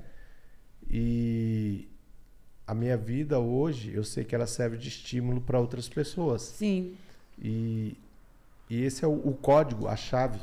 É você pegar os seus problemas da vida e transformar eles em soluções para outras pessoas. Mas você quer que eu te fale uma verdade? Sim. A novela, ela, ela- a Glória Pérez, ela foi bem legal comigo, assim. Na, ela- você vê que ela pegou o- o- a emoção. A única ali que era inspiração 100% era a Juliana Paz. A mãe dela, muito. Sendo que minha mãe ainda era um pouco mais não saía, não dançava, então ela criou um pouco em cima. Mas assim, a, a Juliana era 100%, né? E o, os outros não. Ela conseguiu pegar as minhas emoções. As da sua mãe. Sua mãe era aquela protetora. Sim. Preocupada com Muito. os meninos, você falou. Sempre com os filhos, os netos. Né? Porque na novela, pessoal, tinha só o Dedé. Mas na vida Na real, tinha dois. tinha Celso dois. e Dalila. duas, um, Duas um crianças. um, um jovem, um menino e uma menina. É. E a minha mãe sempre em volta, protegendo. Então, ela conseguiu captar essa parte familiar, a parte é, emotiva. A- lógico que a novela, a coisa tem que ser de um três segundos, quatro segundos, dez, um minuto de cena e o negócio vai embora. Então, tudo é muito. Tem que ser, senão passa batido, ninguém vê. Mas assim, ela pegou muito bem essa parte de. Aquela intensa. disputa com a Geisa não existiu. Não. Não teve uma policial que. Não, não, não. Até porque eu não, não- eu não, não tinha vínculo com polícia, que senão ia me pegar. Eu corri igual o diabo corre da cruz. Duvido. Hum, duvido. Não, não tinha. Então aquilo ali foi para dar uma emoção. Uma E- rivalidade, tá? É, em relação a ser e ter essa exposição exposta, eu fiquei desde 2005. Desde quando ele fugiu. Desde quando começou a aparecer minha foto no jornal como violenta, ciumenta, avessa, não sei o quê, a- a- que gosta disso, de barraco sempre saía isso de mim. Ah, eu, eu fui na, quando eu fui buscar meu notebook, ele preso já, eu queria comprar as escutas. Eu falei, agora eu vou pegar. Nas escutas. Aí os caras ficaram rindo, né? Falaram, mole, quer comprar as escutas? Só no jornal. Ciumenta, quer comprar escuta. Então, O notebook você fala é aquela parte que eles vão na sua casa, na novela. Prende o notebook e, e aí descobre que ele estava te traindo ali no não, notebook. não, não. Não teve aquilo, não? Não, aquilo ali foi porque no livro tem uma passagem que eu pego. Eu peguei, na vida real, uma gracinha num Orkut. Porque ele entrou no meu computador de casa. E quando eu botei o B, ele foi tão burro que ele fez um e-mail. Mas bandido é bicho burro, né? Mas eu falava isso. O pessoal, ah, inteligente não. Eu- Não. Bandido é uma coisa, criminoso é outra. Bandido escorrega, dá mole. Mas aí. E aí ele deu mole, ele criou com B. Quando eu botei o B de Bibi, apareceu o e-mail. Aí eu, que e-mail é esse? Que eu nunca vi. Aí eu já, né? FBI, ativar. Pum. Já copiei o e-mail, já colei, já abriu o Orkut. Era o fakezinho que ele tinha. Sim, e eu peguei. Então tem essa história no, no livro, contando como é que foi, como é que deu. E aí ela criou, isso aí é normal. E ela, eu achei que ela foi muito generosa. na- até na hora que ela estava criando, ela não fugiu tanto do que eu era. Porque a inspiração 100% eu era. Ela é. Muito, muito, muito, muito. Os outros não é 100% ninguém. É mistura de um montão de história. Então, ela não, ela já seguia toda essa evolução e o sofrimento e vai e volta, ela, ela pegou bem.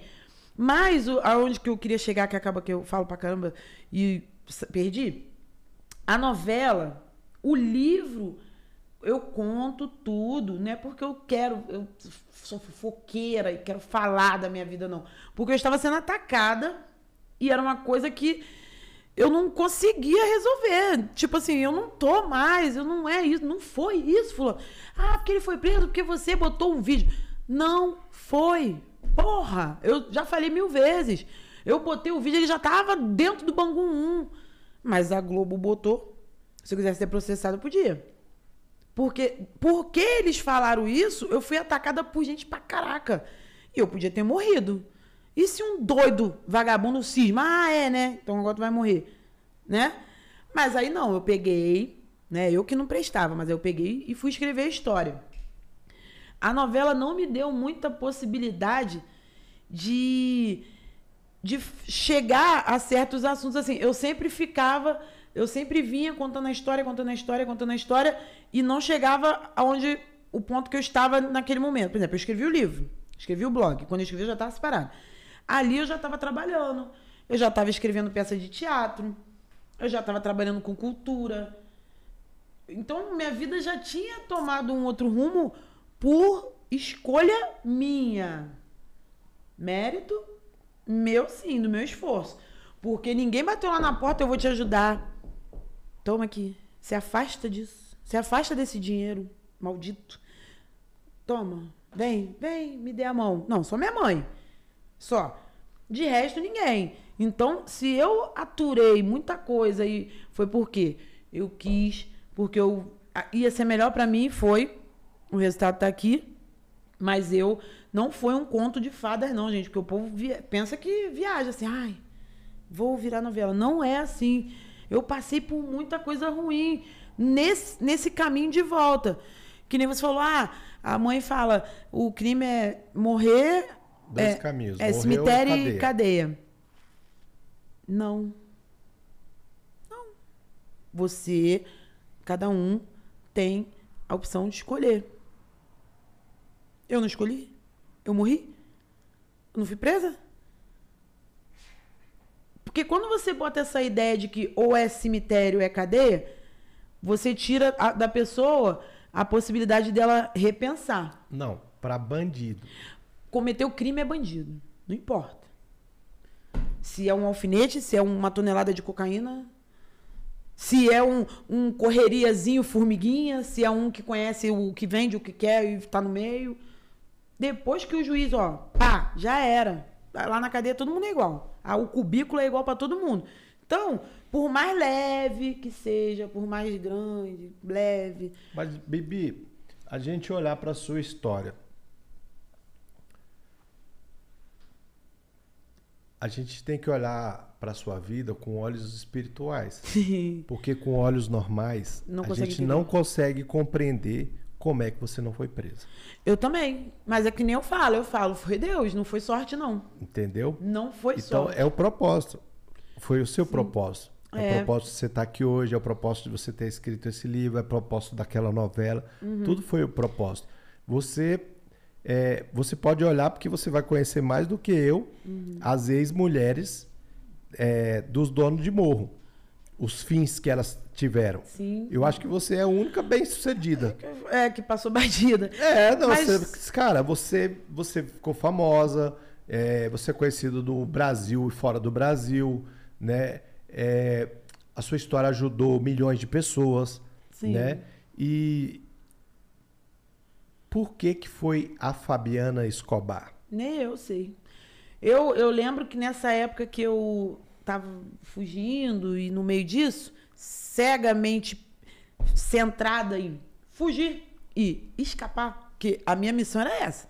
Não, a gente vai conseguir, a gente vai conseguir, a gente vai fugir, vai burlar, vai, vai. Porque você queria viver a relação. Eu queria voltar o que a eu relação. era. Eu queria voltar o que eu era. Aí, quando. Porque eu... você, na verdade, eu acho, minha, minha forma de interpretar, você só era é, conduzida.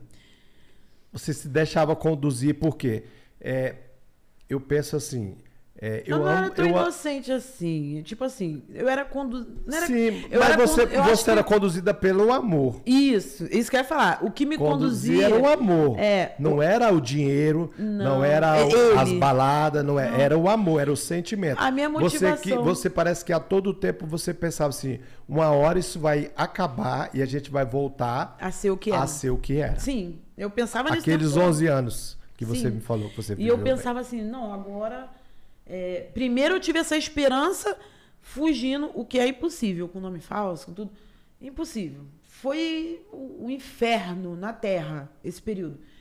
E depois eu ainda acreditei que cumprindo, é, né? Não, agora. Pagando. É, não, também não. Porque eu sou uma escolha, ele é outra, e um outro é outro, e cada um tem sua escolha, apesar de ser um casal de estar junto. Sim. Então, e aí, sendo que ao mesmo tempo eu, eu vou até o fim das coisas. Então eu falava, não, eu, a gente vai escapar. É, é, é, por isso que muitas vezes hum. as pessoas acham que, que lá nas redes sociais eu, eu e a minha esposa somos um casal fake, né? Ah, que a gente o tenta, tenta vender uma coisa que não somos. Mas nós somos um casal muito feliz, Afinado, vivemos né? muito bem, somos muito alinhados, porque eu também tenho a consciência que a minha vida hoje não me pertence. Sim. A minha vida também pertence à minha esposa. Sim. Então as minhas atitudes vai trazer vai consequência para ela. ela. também. Exatamente. Então, é, se eu penso em trair a minha esposa, né, eu não vou estar tá, é, só ali satisfazendo um, uma, uma tentação, uhum. um desejo ou qualquer coisa, não. É, isso vai ter uma consequência. Sim, uma ferida que. Né? Isso vai machucar a minha esposa, vai magoar, vai deixar ela triste. Ela pode, ela pode alterar e ela pode fazer coisas que também vai te machucar. Justamente. Toda e é o que eu sempre falo para os homens. É, a minha esposa, a gente tem uma relação de confiança muito forte. Hum. Por quê? Em 11 anos, eu nunca dei motivo pra de uma ela. vírgula. Então, ela não tem motivo para não, não acreditar não no que eu falo, não, não, não confiar no que eu tô, no é, que eu, eu tô era falando. assim também. Então, assim, é, e hoje, aquilo que a gente falou sobre a, a vaidade, né? Ah, a vaidade. Então, a vaidade dentro é... de uma relação a dois, não cabe vaidade. Não cabe vaidade unilateral, não cabe vaidade. A vaidade, a vaidade que excede, ela não cabe em lugar nenhum. No profissional, nas amizades, é, no relacionamento. A vaidade e a ambição. Você assistiu, você assistiu o filme Advogado do Diabo? Sim. Você lembra a última cena do filme? como é que foi? A última cena do filme, depois que o cara passou aquela loucura Toda. todinha do ah, filme. Que a mulher dele vai morrer, né? Isso, que depois não morreu. Não morreu, era. E aí é, ele ganhou a causa. Tu sabe que quando eu assistia aquele filme eu me sentia muito ela? Juro por Deus. Esse filme é desse período, 2007. É, tá? é. E aí, e aí a última cena do filme é o quê? ele ganhou uma causa e ele estava na tribuna dando entrevista e ele não queria, ele queria se afastar da imprensa por conta da vaidade. Uhum. E aí é, ele, não, tudo bem, tá tudo ok, eu ganhei a causa lá, não, ótimo, tá tudo certo, tudo certo. E aí o, um repórter cercou ele na hora que ele estava saindo do ambiente e falou para ele, é, me dá uma exclusiva. E ele disse, não. Ele falou, eu te dou a capa do jornal. Aí ele falou, tal hora no meu escritório.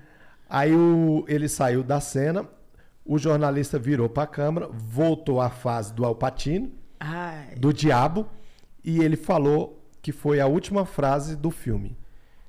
Vaidade, o meu pecado preferido. É. Então, assim, Quer dizer, ele, ele teve a chance da mulher não ter morrido, mas ele vai continuar. Ele ia continuar. A vaidade pegou ele de novo. É. Então, assim, às vezes você escapa. Eu escapei de droga, porque eu nunca curti droga, escapei de álcool, né? O meu problema era com mulher. Uhum. Muito namorador, muito paquerador e tal. É...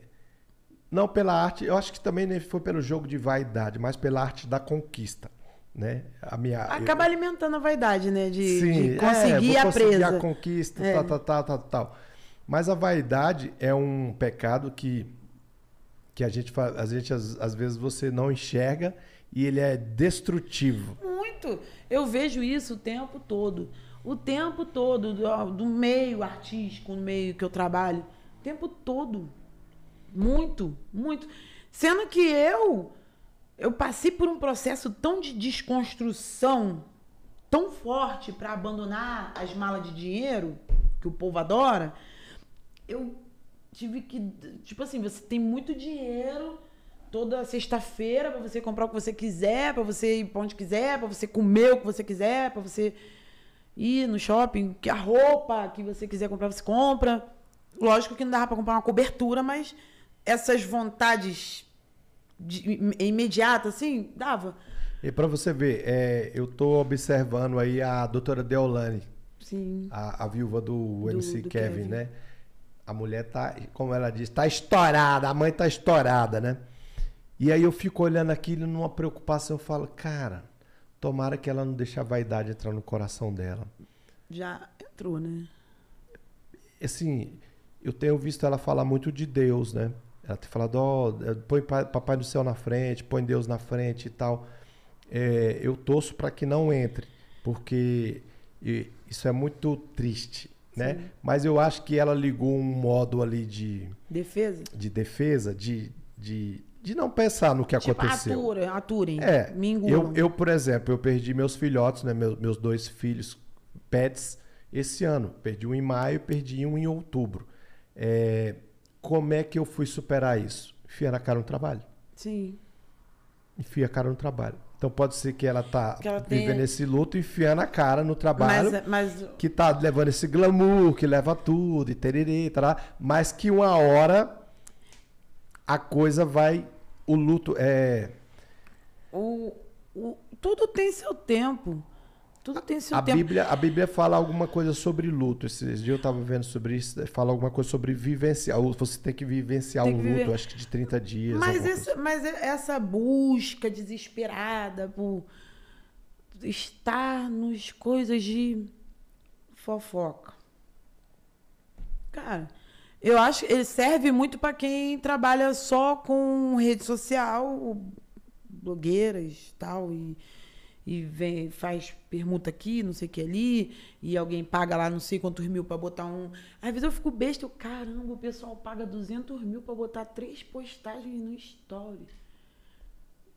Eu faço dois filmes, longa-metragem, com 500 pessoas envolvidas com esse dinheiro. É, é o que eu falo hoje do, do- de- dessa geração.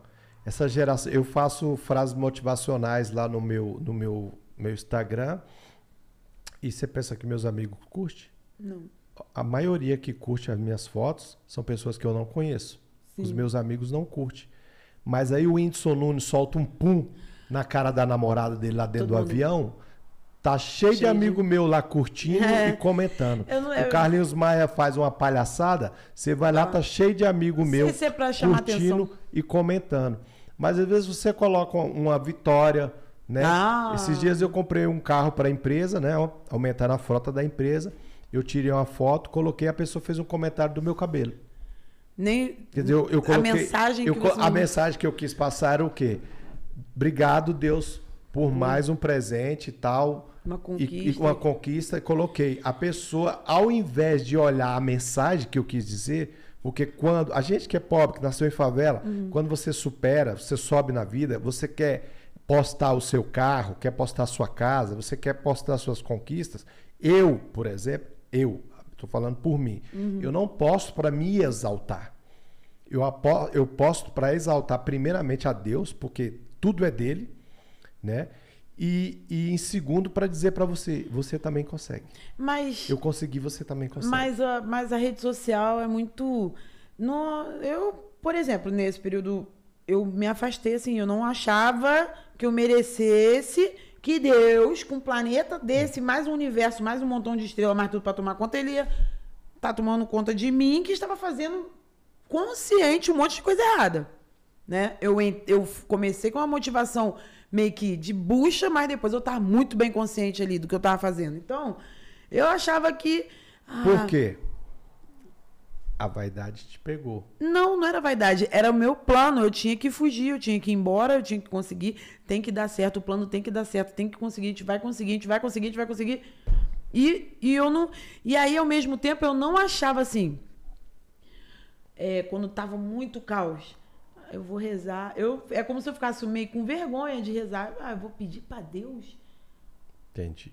E vou levantar aqui, né? Tô fazendo isso. Não Mas dá. é, às vezes eu já esse dia até conversei com a minha esposa, a gente estava assistindo é, aquele seriado que eu te falei lá do MC Doni, Uhum. é, que eles iam matar ali uma pessoa. Fé em Deus, meu irmão, vai lá, fé em Deus, vamos lá, não sei o que eu falo, velho, esse cara vai matar uma pessoa ali, ele fala, vai com Deus, fé em Deus. É, é, porque a palavra Deus, né? Tipo, eu não me sentia à vontade de, de pedir e tal. Aí eu sempre ficava assim. Isso é temor.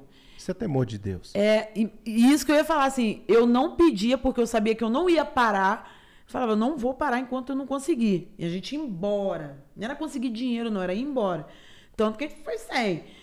Eu, mas ao mesmo tempo eu falava, cara, eu tinha medo de acontecer alguma coisa muito grave e eu, meu Deus, sabe aquela coisa? E eu falava, cara, eu tinha medo de pensar. Eu não falava, porque se eu falasse o diabo ia escutar, eu não ia dar esse mole.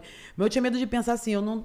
Não, eu não vou rezar, não vou, porque não tem, não tem cabimento, né? E rezar agora. E aí, ao mesmo tempo, eu pensava assim, caralho, mas se for com meus filhos, eu vou rezar. E aí, ao mesmo tempo, eu já ficava com medo. Tô- o diabo não pode escutar isso. Porque senão ele vai vir no meu ponto fraco. Neles. Porque podia vir em mim, podia ir nas coisas, podia ir no dinheiro, podia. Que eu. Nada me abalava. Ah, ah, quer levar? Leva. Quer ir? Vai. Aí eu pensava, não, não posso nem falar, porque senão vai atingir eles, porque aí eu vou pedir, aí eu vou, aí eu vou, vai ser brabão. Então eu tinha muito medo. Depois, quando eu me afastei de verdade, porque eu não vou viver de mentira, de ficar ali, ah, vai vai pra igreja, mas aí eu pego lá o dinheirinho hum, do tráfico. Aí alguém xinga meu filho, meu neto, eu chamo aí bandido, mas eu sou da igreja. Não, não vou. Quando eu me afastei me separei, aí eu fui pra igreja. Eu fui pra igreja, teve um dia que eu saí de casa e um abrigo, caos, caos, assim, eu já tava querendo matar alguém. Aí eu. A minha filha nervosa pegou até uma foto, botou lá dentro do negócio da igreja. Eu saí andando na rua assim, desorientada. Eu passei em frente à igreja, eu entrei de tarde, não tinha ninguém na igreja. Tava fechada, ia ser, o culto era de noite. Eu entrei, sentei e fiquei com uma espécie de ataque de pânico. Só que o meu pânico é, entrei na igreja e falei, eu não posso sair daqui. E eu nem era frequentadora de igreja nenhuma. Falei, não, não posso sair daqui.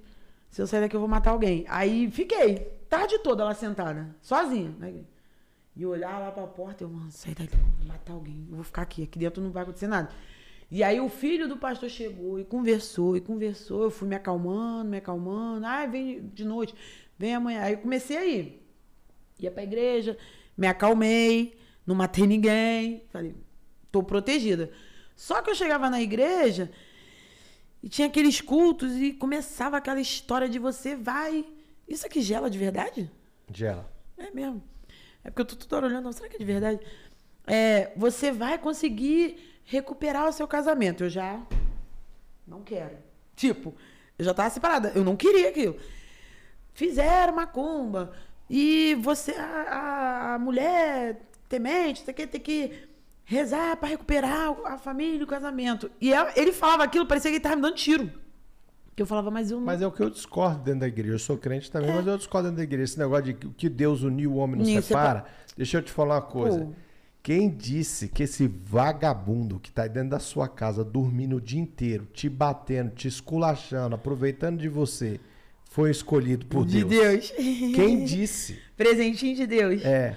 Quem Não, disse? mas ele- ele Eu falava falo, isso, eu- o eu falo não, lá em Eclesiastes fala: o amor é paciente e é bondoso, jamais é descortês, muito menos orgulhoso, não se alega com a justiça, mas regozija com a verdade, tudo espera, tudo pode, tudo crê. Então eu acredito nesse amor e eu vivo esse amor dentro da minha casa. Sim. É o amor que um olha para o outro com respeito, é um, um compartilha com o outro seus sonhos, um apoia os o outro seus Mas sonhos. e se um deixar de amar? É doloroso. Sempre alguém. Cara, o deixar de amar, na minha visão, eu vou falar sobre isso, depois a gente vai pro teu filme, que a gente está com duas horas e meia. É. É, é, esse deixar de amar é quando a gente Mas pode. Casa. Pode. Mas, é uma aliança, certo? mas pode Nós virar. Você pode ser aliança. muito amigo da pessoa, ter um amor amigo. Um amor de amigo. Porque tem casais que viram amigos mesmo, de verdade, assim. E, mas não ter aquele amor, não sei. Isso. Não, não, não é, é. Esse é o contrário. Eu já vivi paixões. Sim. Eu já vivi paixões. Eu falo de amor. Hoje eu falo de amor. Eu falo assim, eu tenho 47 anos, eu tive mais de 200 namoradas e, e Oh. fui apaixonado Mais de 200? muitas vezes. Namorei poucas vezes, mas eu tive muitas, muitos relacionamentos e tive poucas paixões. É, então hoje o que eu vivo é o amor.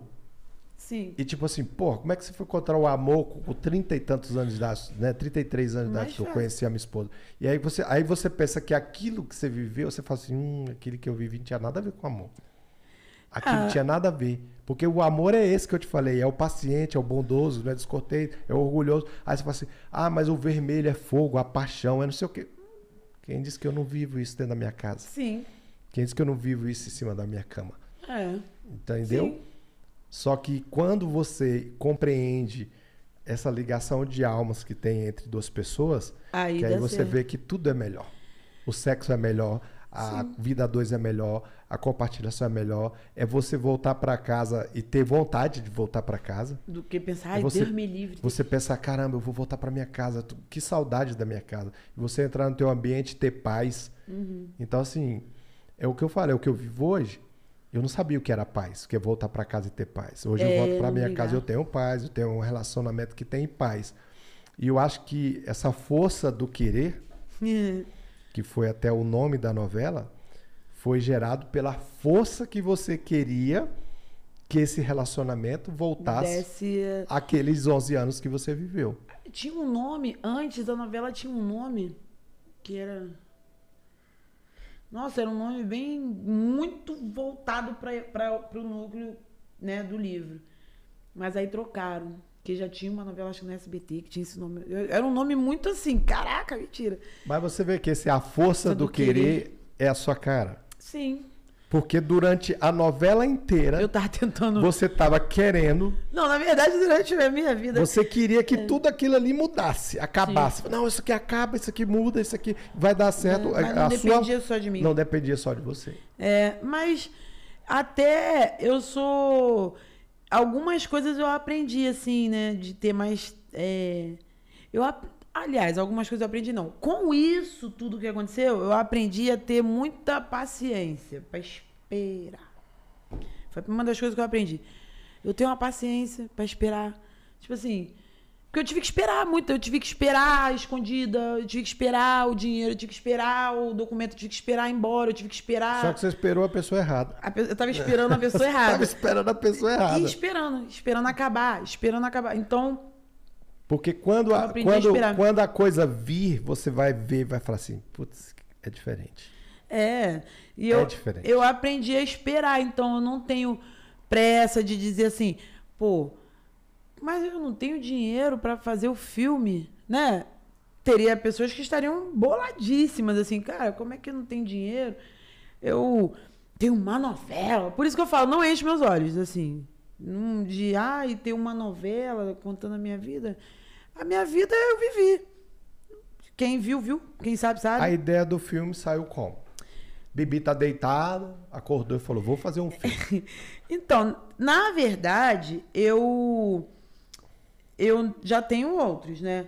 Não é, esse não é o primeiro Ah, filme. você já fez outros filmes. Já. Como é que você... É porque assim, é você é- tem várias, você é multi. Multifacetada. Você é multi, É. porque você tem várias coisas que você acha interessante. Sim, e aí, de repente, dá tempo de eu tu falar. começou com um blog, aí de repente Virou o livro. virou um livro, que virou uma novela. Aí tudo bem, tá, escreveram uma novela e fizeram uma novela pra você. Agora tu já entrou na parte técnica da parada de, De produtora. Produtora. Eu já tinha, em 2000 e- 2002, que eu confundo com 2012. 2002, eu escrevia uma história que eu falava que era uma novela. Eu falava que era novela. Não existia rede social nessa época. Existia aquele bate-papo que todo mundo falava ao mesmo tempo. MSN. Não, o KD e bate-papo da UOL, da Bolsa. Sim, sim. Sala de bate-papo. É, que era, acho que a primeira plataforma, será que eles criaram? Terra. Era botar todo mundo no mesmo lugar e falar ao mesmo Isso. tempo. Depois Aí veio você escolhia as idades ali. isso, por idade, putaria, não sei o quê. E aí depois veio o MSN e o Orkut logo na sequência. Não existia. Então eu não tinha uma ambição de internet. Ponto. Não tinha. Eu escrevia, quem lia era minha irmã, a Patrícia, que tá aqui assistindo, não sei se ela já. Beijo, Patrícia. Deu foi no Rio, quero te conhecer. Deve estar lá na televisão, lá, porque ela bota grandão lá. E aí, a Patrícia, ela lia. A, uma amiga minha do ensino médio, a Michele, Michele Nunes, que tá, ela tá no meu Instagram também. E o meu ex. Eles que liam. E me cobrava. Patrícia então me cobrava. Cadê? Continuação. E eu fui escrevendo, escrevendo, escrevendo. Tem quase 400 Então, páginas. mas você escreveu o que? Uma personagem? Não, uma história quilométrica. Mas de em quem? 2002. De quem? Fix- fictício. Criados. Mas Aí, uma mulher, de um homem? homem, mulher, morro, gente rica, gente pobre. É uma história ali, é um triângulo amoroso com uma menina rica com a pobre, com um bandido, tem polícia no meio, uma confusão. E aí, isso tudo. E a sua inspiração, viu, que é de, de vida das pessoas? Pois é. Porque eu... eu gosto de novela porque eu gosto de ver é, os resultados que dão no, no, nos entraves das novelas, uhum. as soluções nas vidas das pessoas. Por Sim. exemplo, um cara era pobre, conheceu a mulher, a mulher ajudou ele, ele cresceu na vida, e quando ele estava lá em cima, ele começou a atrair a mulher, daqui a é, pouco ele estava lá na boca do lixo. Sim. Aí eu falo, ó, oh, não faça isso aqui, porque o cara lá caiu na boca do lixo. Não, essa, esse livro, O Linha Cruzada, ele é muito. Eu, conhecimento sobre dinâmica de morro eu sei, eu fui criada no morro. Eu já tinha passado pelaquela história lá. Que para mim, na minha vida, é como se tivesse sido outra vida. Eu dei um. Não, nunca mais. Então, é como se eu olhasse assim, poxa, foi uma outra vida isso aqui. E eu, quando eu escrevi em 2002, eu, aquela vida passada já tinha passado há muito tempo. E mesmo assim, eu escrevi e veio essa inspiração, esses personagens, aquele triângulo, aquela história, quase 400 páginas. 2002, passou. 2005, o caldo entornou. Fiquei até 2007, fui embora, voltei.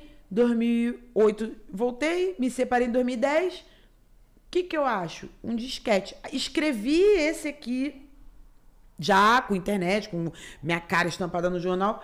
Escrevi esse aqui. Aí eu achei um disquete do de lá de trás.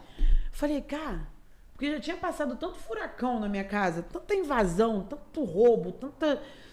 Tudo que você pode imaginar de perder, tudo. Que quando eu achei o disquete, eu falei, cara, deve ter foto das crianças pequenas aqui, né? Porque é um negócio de 10 anos atrás, quase. Aí eu corri na Lan House, porque não tinha mais computador com entrada de disquete, que é um negócio pré-histórico. Eu fui numa Lan House achei uma que tinha um computador lá que tinha entrada, um, um coisa. Botei, procurando foto. Comecei a ver os arquivos, eram uns arquivos bem bobos, assim. As câmeras, a câmera era ruim, as câmeras eram péssimas, porque não tinha celular com câmera super. E tinha muito arquivo de trabalho da faculdade. Muito, muito, muito, muito trabalho. Aí eu comecei. Coisa do meu estágio, do, das crianças. Comecei comer. Daqui a pouco eu, o livro. O, a, tava escrito novela. Aí eu abri, ah, 400 páginas escritas.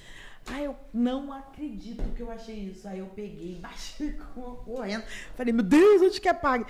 Baixei, é, corrigi, é, atualizei algumas gírias, né? Porque era mais. Lancei como livro. Falei, aí.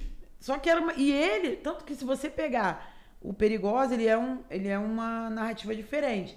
Se você pegar o Linha Cruzada, ele é praticamente um roteiro então, pronto. Então você tem dois livros. Tenho três. Três livros. Linha Cruzada, o Perigosa. E um gatinho chamado Flocos, que é infantil. O Linha Cruzada é um personagem fictício. Sim, é, uma, é um romance. Triângulo né? amoroso. É, é, é uma ficção. Uma história, um triângulo amoroso. Mas ele é, é muito. Eu amei fazer aquela história. Quando eu estava caminhando pro final, eu ficava, ai meu Deus, vai, acabar, vai terminar. E quando eu, aí eu peguei, antes de botar em livro, eu botei no blog também, que aí esse aqui já tinha saído para virar livro. Quando eu achei isso, eu falei, pô, vou jogar no blog. Joguei capítulo por capítulo no blog. E ilustrei com foto, que aí blog já tem um formato. Fui jogando, o pessoal ficou doido. Aí eu fui, tirei do blog livro. Também. E ele é praticamente um roteiro pronto. Diálogo. Cena, diálogo.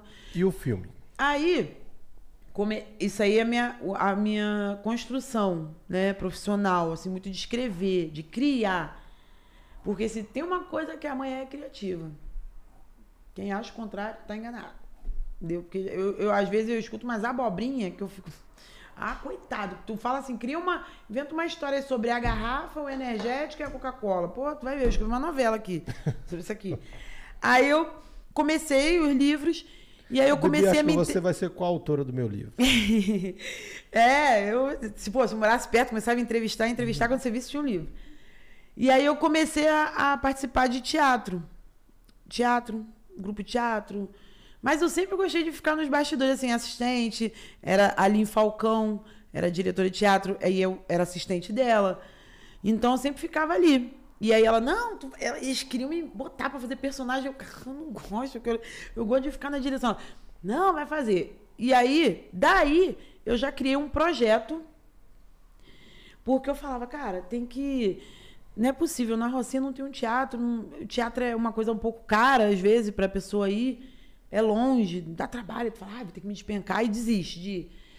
E eu vou achar um espaço aqui, na Rocinha, para poder montar. Aí criei o teatro no cardápio.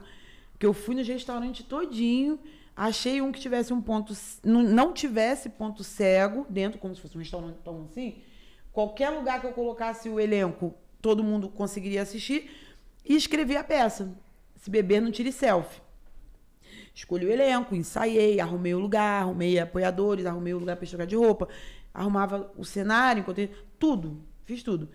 Montei a peça, e ficou em cartaz lá na Rocinha. Teve o período dela, passou.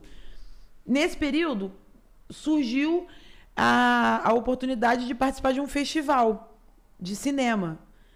E aí, eu, a pessoa que, né, que falou, pô, vamos participar, ah, mas é um escreve um roteiro para mim. Falei, mas de quantos minutos? 45 minutos. Eu falei, 45 minutos? Pô, isso é quase um média para longa. Que curta-metragem é esse? Não é 45 minutos, aí eu escrevi. Rapidinho. Quando eu estava terminando o roteiro, que é a bala perdida, eu fui olhar o edital. Aí eu olhei o regulamento, 45 segundos o hum. roteiro. Era festival de nanometragem. Aí eu, caralho, não acredito que eu fiz o roteiro de 45 minutos e depois que escreve, você cria aquele personagem. Você já criou algum personagem não. fictício? Depois que você cria, parece que tem um fantasma atrás de você. É como se você desse vida a uma história que ela nasce, ela vem e você fica com aquele fantasma ali atrás de você. Me criou, agora é um filho. É, você tem que mostrar. Se é um livro, alguém tem que ler. Se é um filme, você tem que gravar. Se é uma, um poema, alguém tem que escutar esse poema. Não importa dinheiro, quanto que vai ganhar. A princípio, alguém tem que ver. Aí eu, porra, escrevi um bagulho de 45 minutos, não vai. Deixa, eu vou fazer. Aí fiz o de 45 segundos, falei, deixa esse quieto. Vamos fazer isso aqui. Gravamos, ganhamos lá, festival. Aí eu tinha um outro roteiro de 45. Eu dei uma enxugada, de 45 estava muito grande. Dei uma enxugada, gravamos. O Bala Perdida. Ele bateu, acho que 20 e poucos minutos. Gravamos. Mas é, isso, 2015. Gravou um filme. Um, um curta. Um curta de 45 minutos. É, de, não bateu 45 porque eu enxuguei, porque senão ia ficar muito grande, né? E como era uma coisa que em 2015 a gente estava começando a mexer, a aprender, a querer fazer, que era cinema, a gente estava aprendendo na prática. Na marra. Aprendendo na marra. O Anjo não fala, ok, lindo. Filme sem áudio é uma delícia fazer, né? Só imagem, trilha, se o editor for bom, maravilhoso. Quando a gente caiu pro filme completo, com áudio, vídeo, tudo, já deu merda aí. Porque a gente deu mole no áudio, perdemos o áudio, o filme ficou sem áudio. Aí eu fiquei com aquilo entalado. Eu, gente, não é possível o elenco, os atores. Aí eu escrevi um texto que desse, mostrasse o que eu queria ali. Paguei um cara de um site que tem de narradores Mandei o texto para ele, ele fez aquela narração toda, botei no vídeo. Falei, vou lançar ele mais como prestação de conta pro elenco que participou. Mas a gente errou. A gente estava aprendendo. Gravamos. Daí eu já pensei. Aí começa a vir a necessidade. Eu falei, não, eu vou escrever. Agora eu quero um longa. Né? Já passamos do curta, já erramos, já aprendemos, já sabe o que, que pode, o que, que não pode, o que, que dá, o que, que não dá. Eu quero longa. Mas eu não quero de bandido. Porque eu tô cansada de história de bandido. Isso três anos atrás, quatro. falei, tô cansada de negócio de bandido. Vamos fazer um filme de terror. Aí nasceu o Vale dos Espíritos, que é um longa-metragem de terror. E um eu... longa de terror. Sim. Quantos minutos? Cara, tá na edição. Mas eu, pelo que eu já vi, da parte que já tá editada, ele já tá batendo 43 minutos.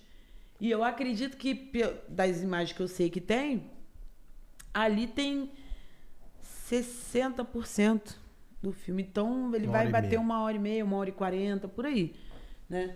E aí, fora as passagens de tempo, isso aqui, aí eu, eu falei, não, eu quero terror, porque para as pessoas é, perceberem que eu, pelo menos como roteirista e, e produtora, eu consigo produzir, consigo escrever qualquer tema, qualquer história. Eu não fico presa só ah, porque eu vivi isso no passado, ah, porque eu moro aqui e aí eu, eu entendo de bandido, eu entendo de morro. Eu sou roteirista, eu escrevo qualquer história. E eu não sou rica, eu consigo escrever uma história de rico. Eu não sou paupérrima, mas eu consigo escrever uma, um sofrimento de um pobre. Qualquer coisa. Qualquer coisa. Aí eu falei, não, quero terror. Quero sair dos bandidos. Quero sair dos bandidos, não quero bandido. Escrevi, gravei. Só que aí acabou o filme, a gravação do Vale. E queria até mandar um beijo pro elenco do Vale, porque eles, tão, eles ficam pilhados, assim, tipo, cadê o filme? Calma, tá na edição. Calma, é porque são coisas, trabalhos diferentes. O Vale foi um, foi um orçamento, foi um trabalho. O Complexo Guerra dos 300 é outro. Então, cada um não, não se mistura. O outro está na edição, vai no ritmo que ele é.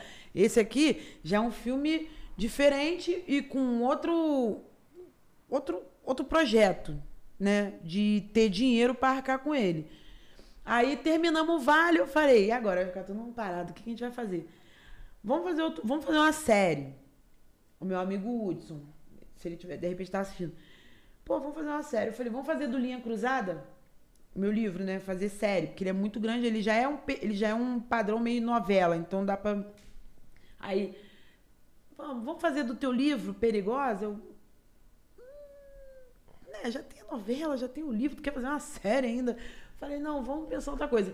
Aí passou uma notícia do Complexo do Alemão, ele falou assim, cara, vamos falar de outro lugar, vamos fazer um filme do Complexo. Lá vai a beber nos bandidos de novo.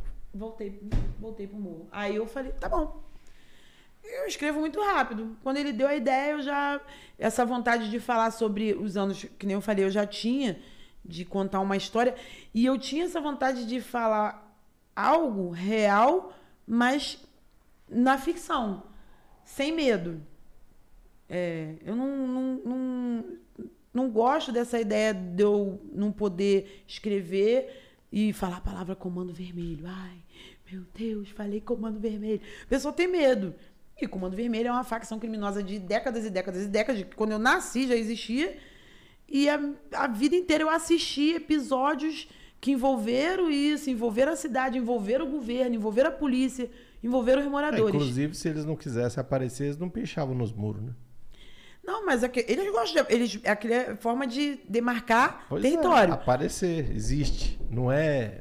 Mas ali, história. ali é mais uma rivalidade com o inimigo. Mas eles existem, não só para quem está ali dentro do morro. Um, um ministro está longe, está preocupado com isso. Né? Uhum. O secretário de segurança ele dorme e acorda resolvendo essa, esse pepino. O, todo mundo, os próprios bandidos, um, a outra facção está preocupada. Então, não é algo que a gente pode ignorar e fingir. E eu também não acho justo só porque a gente é do humor a gente não poder falar sobre isso. Por quê? Né? Tem documentários tão legais aí falando do crime, conta a história do crime desde não sei o quê.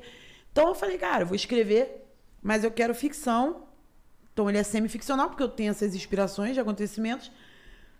Mas eu quero ter liberdade para poder falar sem medo. Por que, que eu não posso falar? Não, não é medo de bandido, não. Porque o 300 é aquela retomada da Rocinha? Não. É, ele conta uma. É uma história que vem do final da década de 80 no filme. Final da década de 80.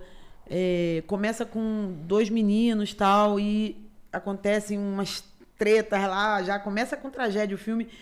E aí aquilo vai evoluindo, tem a segunda treta, depois são quatro tempos, como eu te falei. Então, final de década de 80 até 2010. Só que no filme ninguém fica contando assim, um, dois, três, quatro. A minha inspiração foi 2010, aquela ocupação, aquela correria, a fuga, que uhum. a Globo ganhou o prêmio, a gente vai ganhar também. Ocupação da Rocinha. Do complexo do Alemão. Quando foi botar o PP lá, né? Isso. Que foi aquela fuga. Que o exército Exatamente. resolveu limpar o Rio de Janeiro. Cara, a, a toma, a, quando eles entraram no complexo, foi assustador de verdade e foi de verdade. Morreu muita gente, correu muita gente que nem era bandido, não tinha. E só por ser dali, só por conhecer, por ser amigo, por ser vizinho no pânico correu, o morro todo cercado, um tanque de guerra, tiro mesmo, eles entraram mesmo, eles entraram antes do tempo por outro lado, outro por ali. Então, ali foi muito real e foi muito cruel o que aconteceu ali. E todo mundo ficou assim, ó, caralho, acabou, acabou o comando vermelho. Agora acabou, né? E aí E pensava assim, a próxima vai ser o morro tal, a próxima o morro tal. os outros já ficaram com medo. Quando chegou a vez da Rocinha, porque Achou que era na Vera agora. É, quando, teve lá. Quando chegou a vez da Rocinha de ser ocupada, todo mundo, a primeira coisa que vinha na mente era que tinha acontecido lá. Vamos vazar antes, que vai Só dar ruim. que aonde que tá o erro? Eles fizeram essa, essa arruaça toda de botar até medo nos próximos, mas eles não, não mantiveram a história em nenhum dos aspectos. Nem social, nem policial, nem de segurança, nada. Então pra que que matou um montão de gente? Deixasse, pô, fica vivendo aí. Porque entrar, fazer uma, aquela destruição. É, é como disse, Pra nada? tomar um reino é, é difícil. Mas manter um reino é, é mais difícil. Mais difícil ainda, você tomar é mole. Agora, sentar no trono e manter. É. E no, aí aquilo ali já deu força pro fracasso, assim. Foi um. Ah, conseguiram botar medo nos outros, mataram um montão de gente, o tanque saiu carregando, arrastando todo mundo. Mas eles. E aí todo mundo assistindo que não deu em nada. Deu em nada. O que, que deu aquilo? Absolutamente nada. Passou pouco tempo. Nada. Tu vê que. O complexo hoje está tomado. Não, tem o PP. Mas Tem facção manda. A facção manda no, no Brasil, todas as facções mandam. Aqui no Rio. Aqui, aqui em Brasília você falou que não tem muito, né? É aqui. Aqui polícia ganha bem. Mas ganha bem mesmo. Ganha bem, assim. Porque é que eu falo assim, eu- aqui como é uma cidade de concurso público, Sim. o que acontece? O pai do policial é médico, é delegado, é deputado, é senador. Do policial? Do policial. O pai? É, O pai é, de- é deputado e o filho é policial? é, PM? é. Nossa. Filho de ministro é PM. Ele não tinha coisa PM melhor pra fazer, aqui, um soldado ganha 10 mil. Agora tá. 10 mil é muito, né? Não é muito. É, não. Mas se falando. você esfregar 200 reais na cara de um polícia, ele te mete Ele- algema e te leva embora. 500 Mas- reais ele te mete algema. Por quê? Porque ele pega os 10 mil. Eu tenho aqui um amigo meu que é PM, anda de BMW zero. Mora Sim. com os pais, o salário gasta dele, nada, O salário dele é inteiro para ele comprar, viajar e comprar BMW. Então o cara, o PM chega lá, encosta numa BMW. Aí nego fala, ih, é corrupto. Não. Ah, aqui é normal. É filho de deputado, é filho de fulano, o pai dele é ministro, o pai dele é do Senado, o pai dele é Mas da aqui, Câmara. mas aqui, mas ele ganhar 10 mil sendo policial aqui, 10 mil é muito. Mas se ele ganhasse 10 mil pra ser policial no Rio de Janeiro, ainda seria pouco. Sim. Porque o bagulho é muito doido. E- Então, mas um pouco mais o quê? Se eu sou pego lá, igual eu já fui pego num. Não sei onde eu tava no Nordeste. Eu tava, eu tava descalço. O cara pediu pra me descer do carro, eu calcei o chinelo e desci. Quando eu desci, ele me deu uma multa Porque você tava descalço. porque eu tava de chinelo. Ah, meu, não pode dirigir. Aí eu falei, não, eu tava descalço. Você que. Quando eu fui descer, ele não, quando você desceu, você tava de chinelo. Eu falei, mas eu tava dentro do carro, tava O descalço. carro tava parado? Aí- Não, mas a multa é por quê? Aí eu falei pra ele, porque eu tava dirigindo de chinelo. Mas o carro tava parado? né? Aí ele tacou, a- aí ele foi preenchendo a multa e tal. Eu falei, ô, cara, é, minha esposa também é, é- é da casa e tal, tal, tal, tal, tal, tal, tal. Ele. Ele virou pra mim e falou assim: Problema dela. tem uma caixinha aí pra nós? Eles falam. Então, tipo assim, é. Uma caixinha de quanto? Eu já, já 20, dei. Eu, 10, já, eu já, 3. dei, já dei 20 reais pra um guarda rodoviário. Cara, Eu falei pra ele, vou te dar um cheque. Ele, não, cheque não. Me dá. Quanto você tem? Eu falei, cara, eu voltando de Caldas Ah, Novas. agora- agora tão Moleque, aceitando- voltando do carnaval de Caldas Novas, abri a carteira e falei, eu tenho 20 reais. Ele enfiou a mão na minha carteira e tirou os 20 reais. vou te falar, estão aceitando até Pix agora, tá? Pois é. Então, tipo assim, é, aqui em Brasília, Agora tá o cara, como eu tô te falando, como os 10 mil, 12 mil, 15 mil que um policial aqui ganha, esse dinheiro é pra ele. Uma vida boa. Então mas é pra o, mas ele. Ele mora com o não é pai, mais- com a mãe. Mas ele não tem custo de vida. Ah, ele- é o pai e a mãe que sustentam. Mamãe dá até a gasolina do carro pra ele. pai, pai. Então ele vai Pô, pro quartel, para lá a BMW dele lá, Pô, ó, ele vai saber né? quem é. Paga de Ele pistola. vai saber que você tá falando dele. Paga de pistola. Não, mas ele não tem problema, não. Ele sabe o que é. Paga de pistola, é herói, né? Policial, e tá andando na sua BMW. Ah, mas aqui é Mercedes. fácil, né? Não é um lugar conflituoso, assim. Bibi, vamos lá. Primeiro lugar, eu gostaria de agradecer a todos os patrocinadores. Vamos lá. Eu tenho que falar mais do filme ainda. Você quer falar do filme? Então vamos que eu ainda tenho que te dar uns presentes. Ih, tem presente? Tem presente. Eu também vou te dar um livro. É... Ah, se não me desse. Então, a, a- gente falou, falou, falou, falou, falou da vida todo mundo. E o que, é, uma das coisas que eu ia te falar, que acabou que eu desviei, porque toda hora a gente desvia do assunto, da parte da novela que eu senti, a única coisa que eu senti falta de todo esse estardalhaço da novela é que eu nunca conseguia chegar no momento que eu tava. Por exemplo, você vê agora, você vê, eu falei, não, eu quero falar mais do filme. Isso sempre acontecia também, por quê? Tinha entrevista, eu fazendo teatro, já filme, cinema, e eu dava uma entrevista pra televisão, pro Jornal Dia. Falando pro- da novela. Eu não falava de crime. É, como ex-mulher de bandido. É, eu não conseguia falar De quem é você? de quem eu, Do eu seu era. profissionalismo, da Bibi que é hoje. Entendeu? Que é o que esse podcast tem conseguido fazer. Como eu trouxe o Theo Beck aqui semana passada, falei, cara, não quero saber do fazendeiro Theo Beck. Aham. Eu quero saber de onde Quem o Theo você- Becker veio, onde o Theo Becker nasceu, quem são os pais, como é que cresceu, como é que foi a educação, como é que começou a sua carreira, como é que foi seu sonho. E é isso que, que a gente tenta fazer Hum. aqui. É mostrar o outro lado da Bibi. que nem só ah, a Bibi da novela, que era mulher de bandido. Não. É a Bibi que é autora, a Bibi que é escritora, a Bibi que é roteirista, a, a Bibi que é produtora, né? E, e aquilo que eu falo. Quem tem luz, cara, quem tem brilho, não adianta. você não Ninguém vai explica. apagar. Ninguém vai Mas explicar. olha, é, complicado. o seu propósito. Porque, é, como eu te falei, aquele MC que falou, pô, mas vou falar de quê? Entendeu? Olha, tá aqui você. Escreveu a sua. Teve um comentário aqui falando sobre o seu, o seu livro. Acho que foi a sua irmã. Falou que, que saía do, tra- é, do colégio correndo para ir ler o. O Linha Cruzada. para ler o Linha Cruzada. É De mesmo. tanto que ela gostava de- desse livro. Minha primeira leitora. Então, Tipo assim, e hoje é um livro, eu já pensei em fazer a série. Mas eu, esse filme agora, apesar de eu ter voltado atrás, né? Porque eu não queria fazer filme de bandido, que eu falei.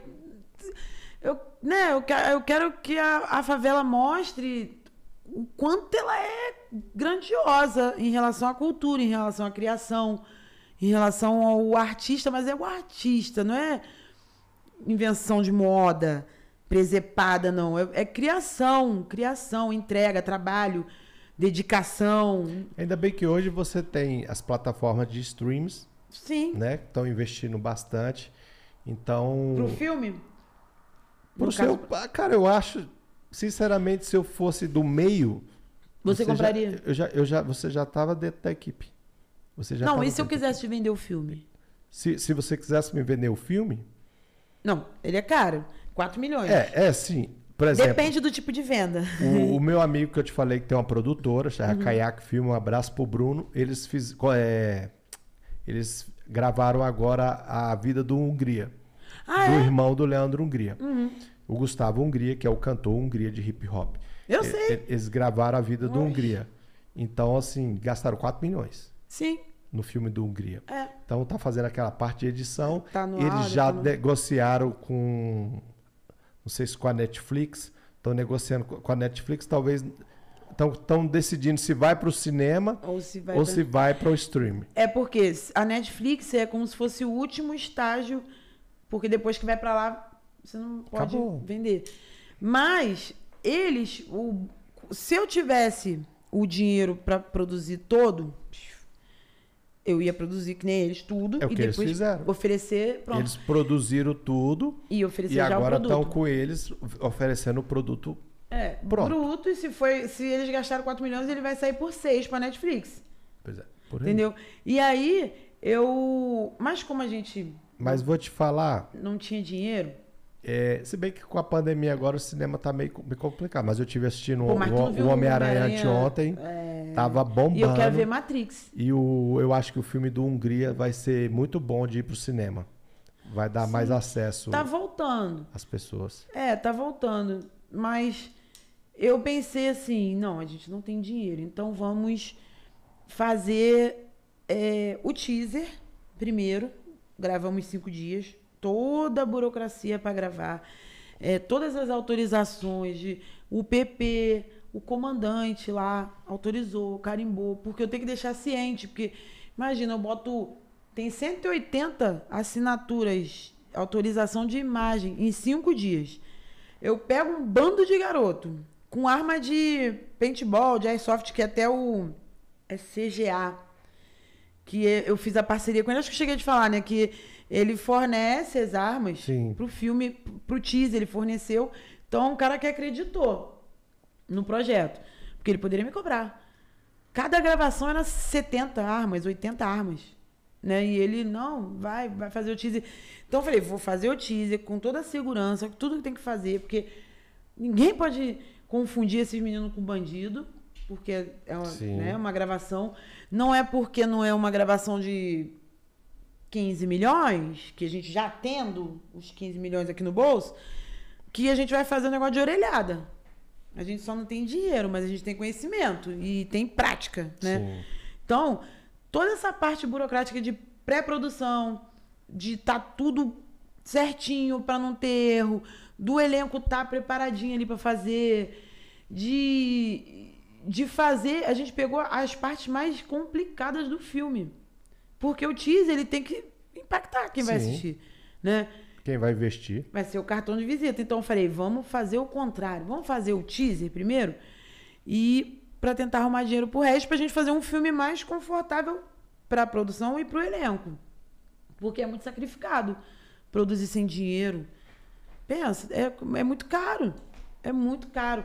E tem uma galera que tá dedicada, tá empenhada, de atores, atores já conhecidos, atores que estão começando. E pra mim, eu, sinceramente, eu sou uma pessoa meio estranha, eu sou meio, eu sou estranha. No mercado de cinema, de novela, a gente tem essa coisa de figuração, ator, elenco principal, elenco de apoio. Mas eu, quando eu olho eles, eu olho tem essa que é o figurante, que é o. Eu vejo todo mundo ali, pra mim, é ator do filme. Participante, Sim, é um, contribuidor. é uma peça. E aí eu falei, não, vamos tentar conseguir é, recurso, tanto por leis de incentivo, por empresas que queiram, ao invés de dar, pagar lá imposto de renda, já dá. Ou a Netflix é uma, a Amazon é outra. Aí tem que ver o que, que é melhor. Né? Isso eu já conversei com os meninos. Tem que ver o que, que é melhor. Vocês querem ganhar dinheiro ou vocês querem fazer nome? Porque se for para ganhar dinheiro, de repente pega, tem gente que faz um filme e vende para Netflix e é deles e acabou. Pega o dinheiro, Sim. bota no bolso e vai fazer outro filme. Ou vocês querem nome? Ir pro cinema, ir pra festival, ir pra não sei pra onde. Aí eles ficam, pô, mas aí é nosso trabalho, né? Eles ficam, pô, os outros não vai saber? Não, todo mundo vai saber que foi a gente que fez. Então tem toda uma, uma negociação, um trabalho. E envolve muita gente, envolve uma comunidade que tava meio desacreditada de produção de cinema, deu aquele boom, acordou. É, já tinha os meninos que produziam série, que eu falei, até te falei do YouTube, eles tinham parado. E esse ânimo de gravação, aquela agitação, um fuzuzu, eles voltaram. Qual que é a série? Qual que é o canal deles? É, acho que é o, com- é o complexo. É o Complexo. Depois você procura, é boa. Tem, ó, no elenco tem os meninos do El Complexo. É, tu viu o festival meu que eu abri? Do Vi, não. Rossfield? Festi... Ah, tu vai gostar, que tu gosta de, de websérie, né? Que tu falou. É, Festival de Webséries do YouTube. Então, esse é o complexo. Tem o outro que é Complexo do Lins, já é de outra, outro lugar. Tem o. Acho que é lá dos opostos, que é de São Gonçalo. O Amassa RJ. Todos vão participar desse festival. Aí a gente vai escolher um, um grupo para assistir, acho que um episódio ou dois, avaliar, votar e o- abrir para o público para eles também darem nota, mais para incentivar eles de assistirem. E aí eu falei, enquanto a gente tá aí Natal, Ano Novo parado, vai rolar isso daí, o festival que vai pôr ano que vem. Bibi também é cultura. Ah, E muita cultura. A Rocinha é privilegiada de ter. me você valorizem, me Lá. valorizem. Rocinha valoriza essa mulher. Me valoriza, Ó. Rocinha. Todo projeto dela engaja, hein? 300 não vai ser diferente. Não, 300 é babado. Tô falando. Amiga. Cadê meu presente? Eu, cadê meu presente? Gente, a Bibi é ela o que ela é aqui na frente das câmeras, ela é atrás. Ela é uma pessoa maravilhosa. É, nos conhecemos é, através da produtora dela. Eu estava no Rio de Janeiro, conversamos. No, no último dia que eu estava voltando para Brasília, me atendeu super carinhosa a produtora dela. Um beijão para você. A Bibi, nota mil, né? Nos identificamos ali, né? Nós é favela, né? De eu e o verdade. Leandro Hungria aqui, a gente costuma usar a hashtag A Favela Venceu. É, eu, eu também coloco. Então, é, a gente se identifica muito com essa superação. Superação é, é o mover desse podcast. É superação. E hoje você foi mais uma gigante que venceu todas as batalhas. Coisa. Literalmente batalhas, né? Você, você ultrapassou todas as batalhas. E eu fico feliz de conhecer você, que às vezes eu penso que a minha vida foi tribulada, foi conturbada. E quando eu vejo a sua vida, eu falo, nossa, eu não passei nem 5% do que essa menina passou. E tá aqui hoje, tá viva, tá bem, podendo contar essas experiências. Mas a batalha continua, tá? Com certeza. É, olha, e é- não é pouca não. Porque ter destaque também você ganha mais pedradas. Como diz é, o filme do, do Homem-Aranha, com grandes poderes você ganha grandes responsabilidades. Sim, e grandes pedradas. E hoje a Bibi é uma grande responsabilidade. Bibi, eu tenho um presente aqui para Ah, isso que eu tô curiosa. do nosso patrocinador, Atacadão dos Suplementos. Eita. Aqui é fit, velho. Você vai ter que ir pra academia. Não! Tem que malhar? É Não, não precisa malhar não, mas aqui você pode usar o whey protein. O dia que você tiver corrido, tiver numa gravação, não tem um lanchinho para você não ter nada, põe uma dosezinha de whey protein com água, é como se você tivesse comido um bife, Uma refe... É mesmo. uma refeição. E tem aqui uma glutamina, que é muito bom para aumentar a sua imunidade, e uma garrafinha que a senhora não bebe água, ah, eu bebi um pouquinho. precisa estar com a garrafinha 24 horas do lado como eu estou. E essa. Atacadão do suplemento, muito Agora, obrigado. se quiser tomar isso tudo todo dia, pode? Pode. Tipo assim, todo dia tomar isso aqui pode? Isso é um suplemento. Não vou engordar, não. Isso. Não, isso aí é proteína. Ah, tá. Aí substitui uma comida, né? Substitui uma comida. Caraca. Esse aqui é o nosso troféuzinho do meio um podcast com a assinatura minha do Leandro. E a hashtag A Favela Venceu. Ah, meu bem, que lindo! Ah, gente! Que seja vizinho de muitos troféus Olha. que você tenha lá com seus filmes, com seus longas, com seus curtos. Ah, isso aqui vai ficar na Lá. Toda vez que olhar, lembra para esse amigo brasileiro que está aqui torcendo por você ah, sempre. Que lindo. Botar. Pessoal, obrigado aos nossos patrocinadores do 61 Podcast, o podcast da capital. Obrigado à Suprema Veículos. Veículos lá é com segurança, veículos com empresa de responsabilidade, é com o Alexandre lá na Suprema Veículos. Obrigado ao Atacadão dos Suplementos, a Steak Bull Churrascaria, Academia Corpo e Saúde, Clínica Corpo Perfeito, Laboratório JK. Esqueci de alguém aí, diretor? Mamute Energy Drink. Olha, a minha irmã, Zero açúcar.